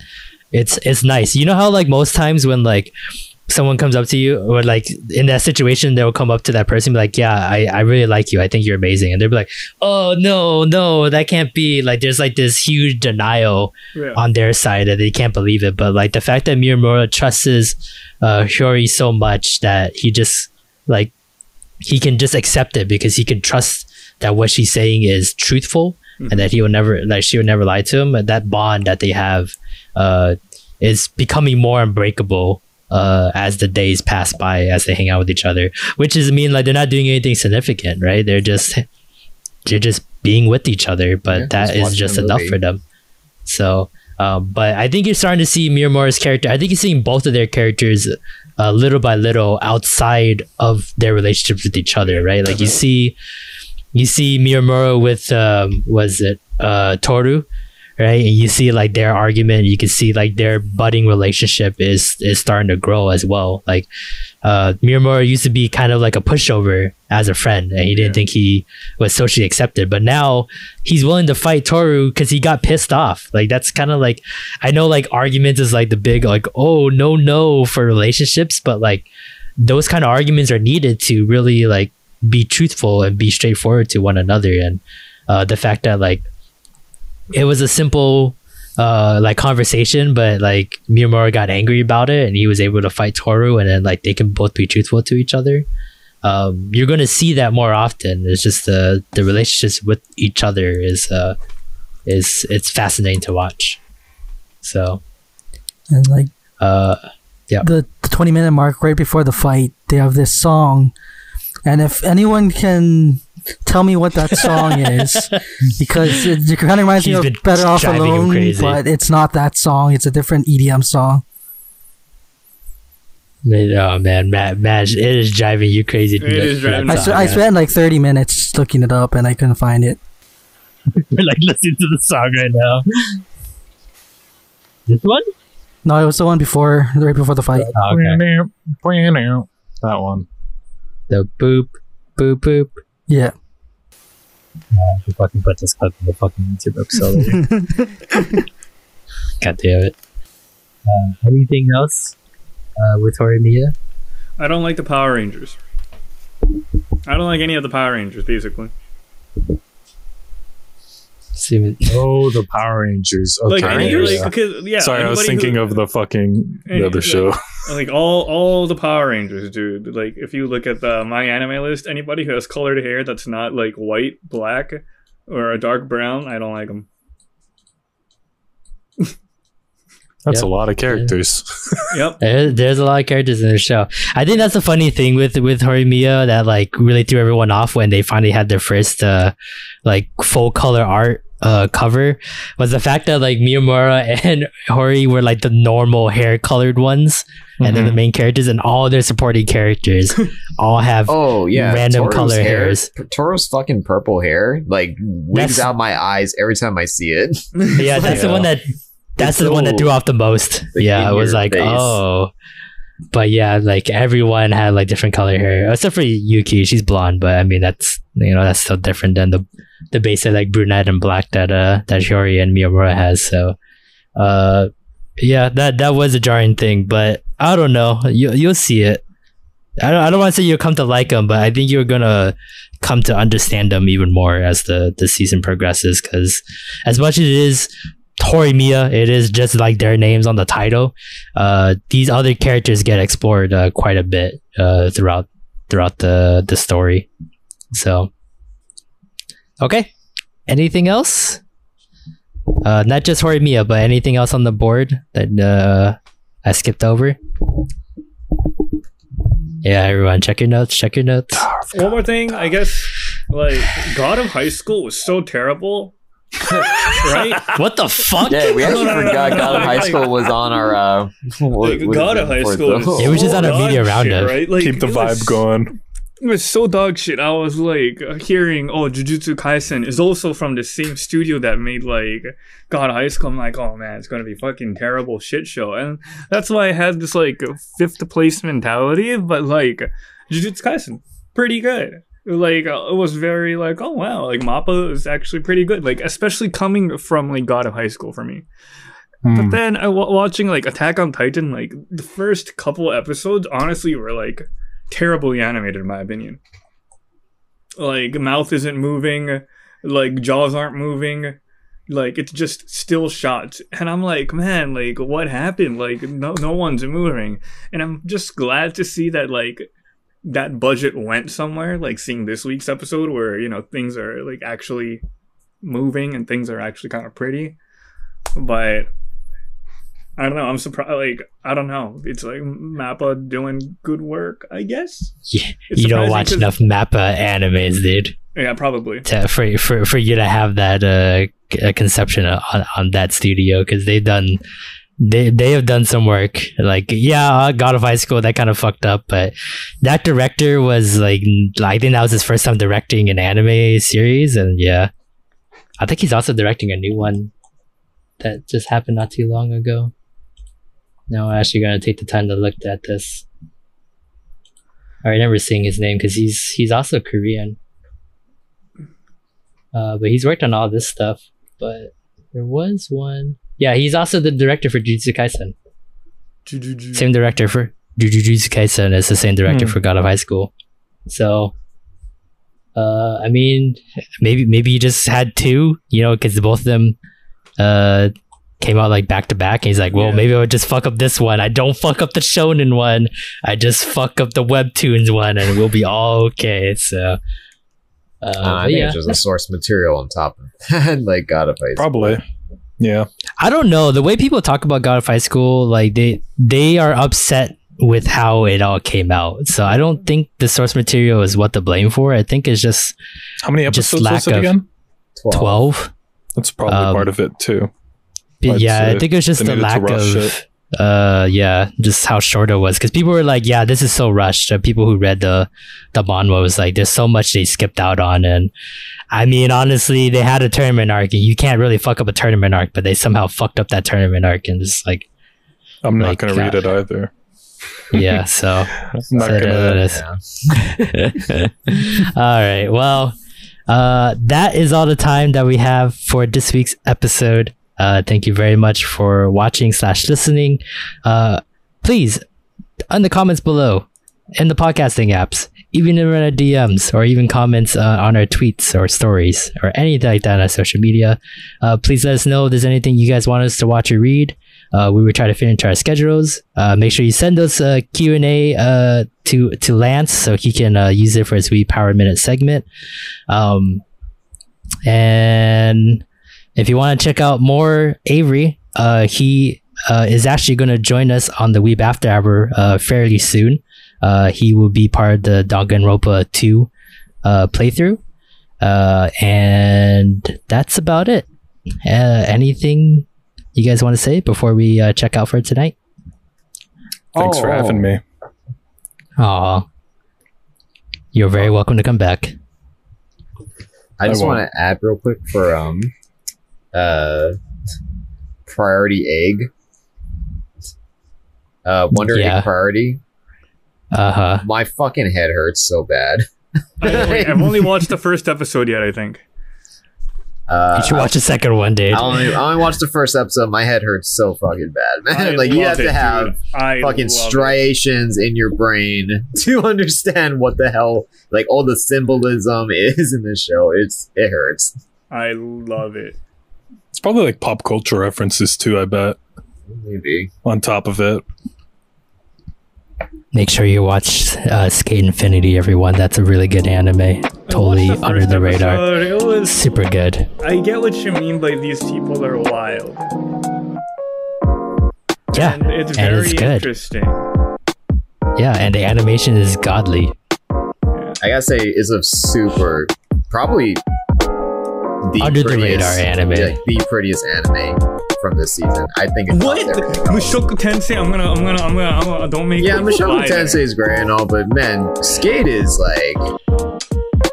Like, the it's kind of... opening on the intro, too. It kind of pulls me away. Yeah. It's so good. I, all right, I completely we, agree. All right, all right, all right. We gotta, we gotta go. The dog, the dog just broke out of his leash. He's about to go wild on us. Oh, God. Here he comes. All right, guys. Same week time, same week place. Bye. Bye.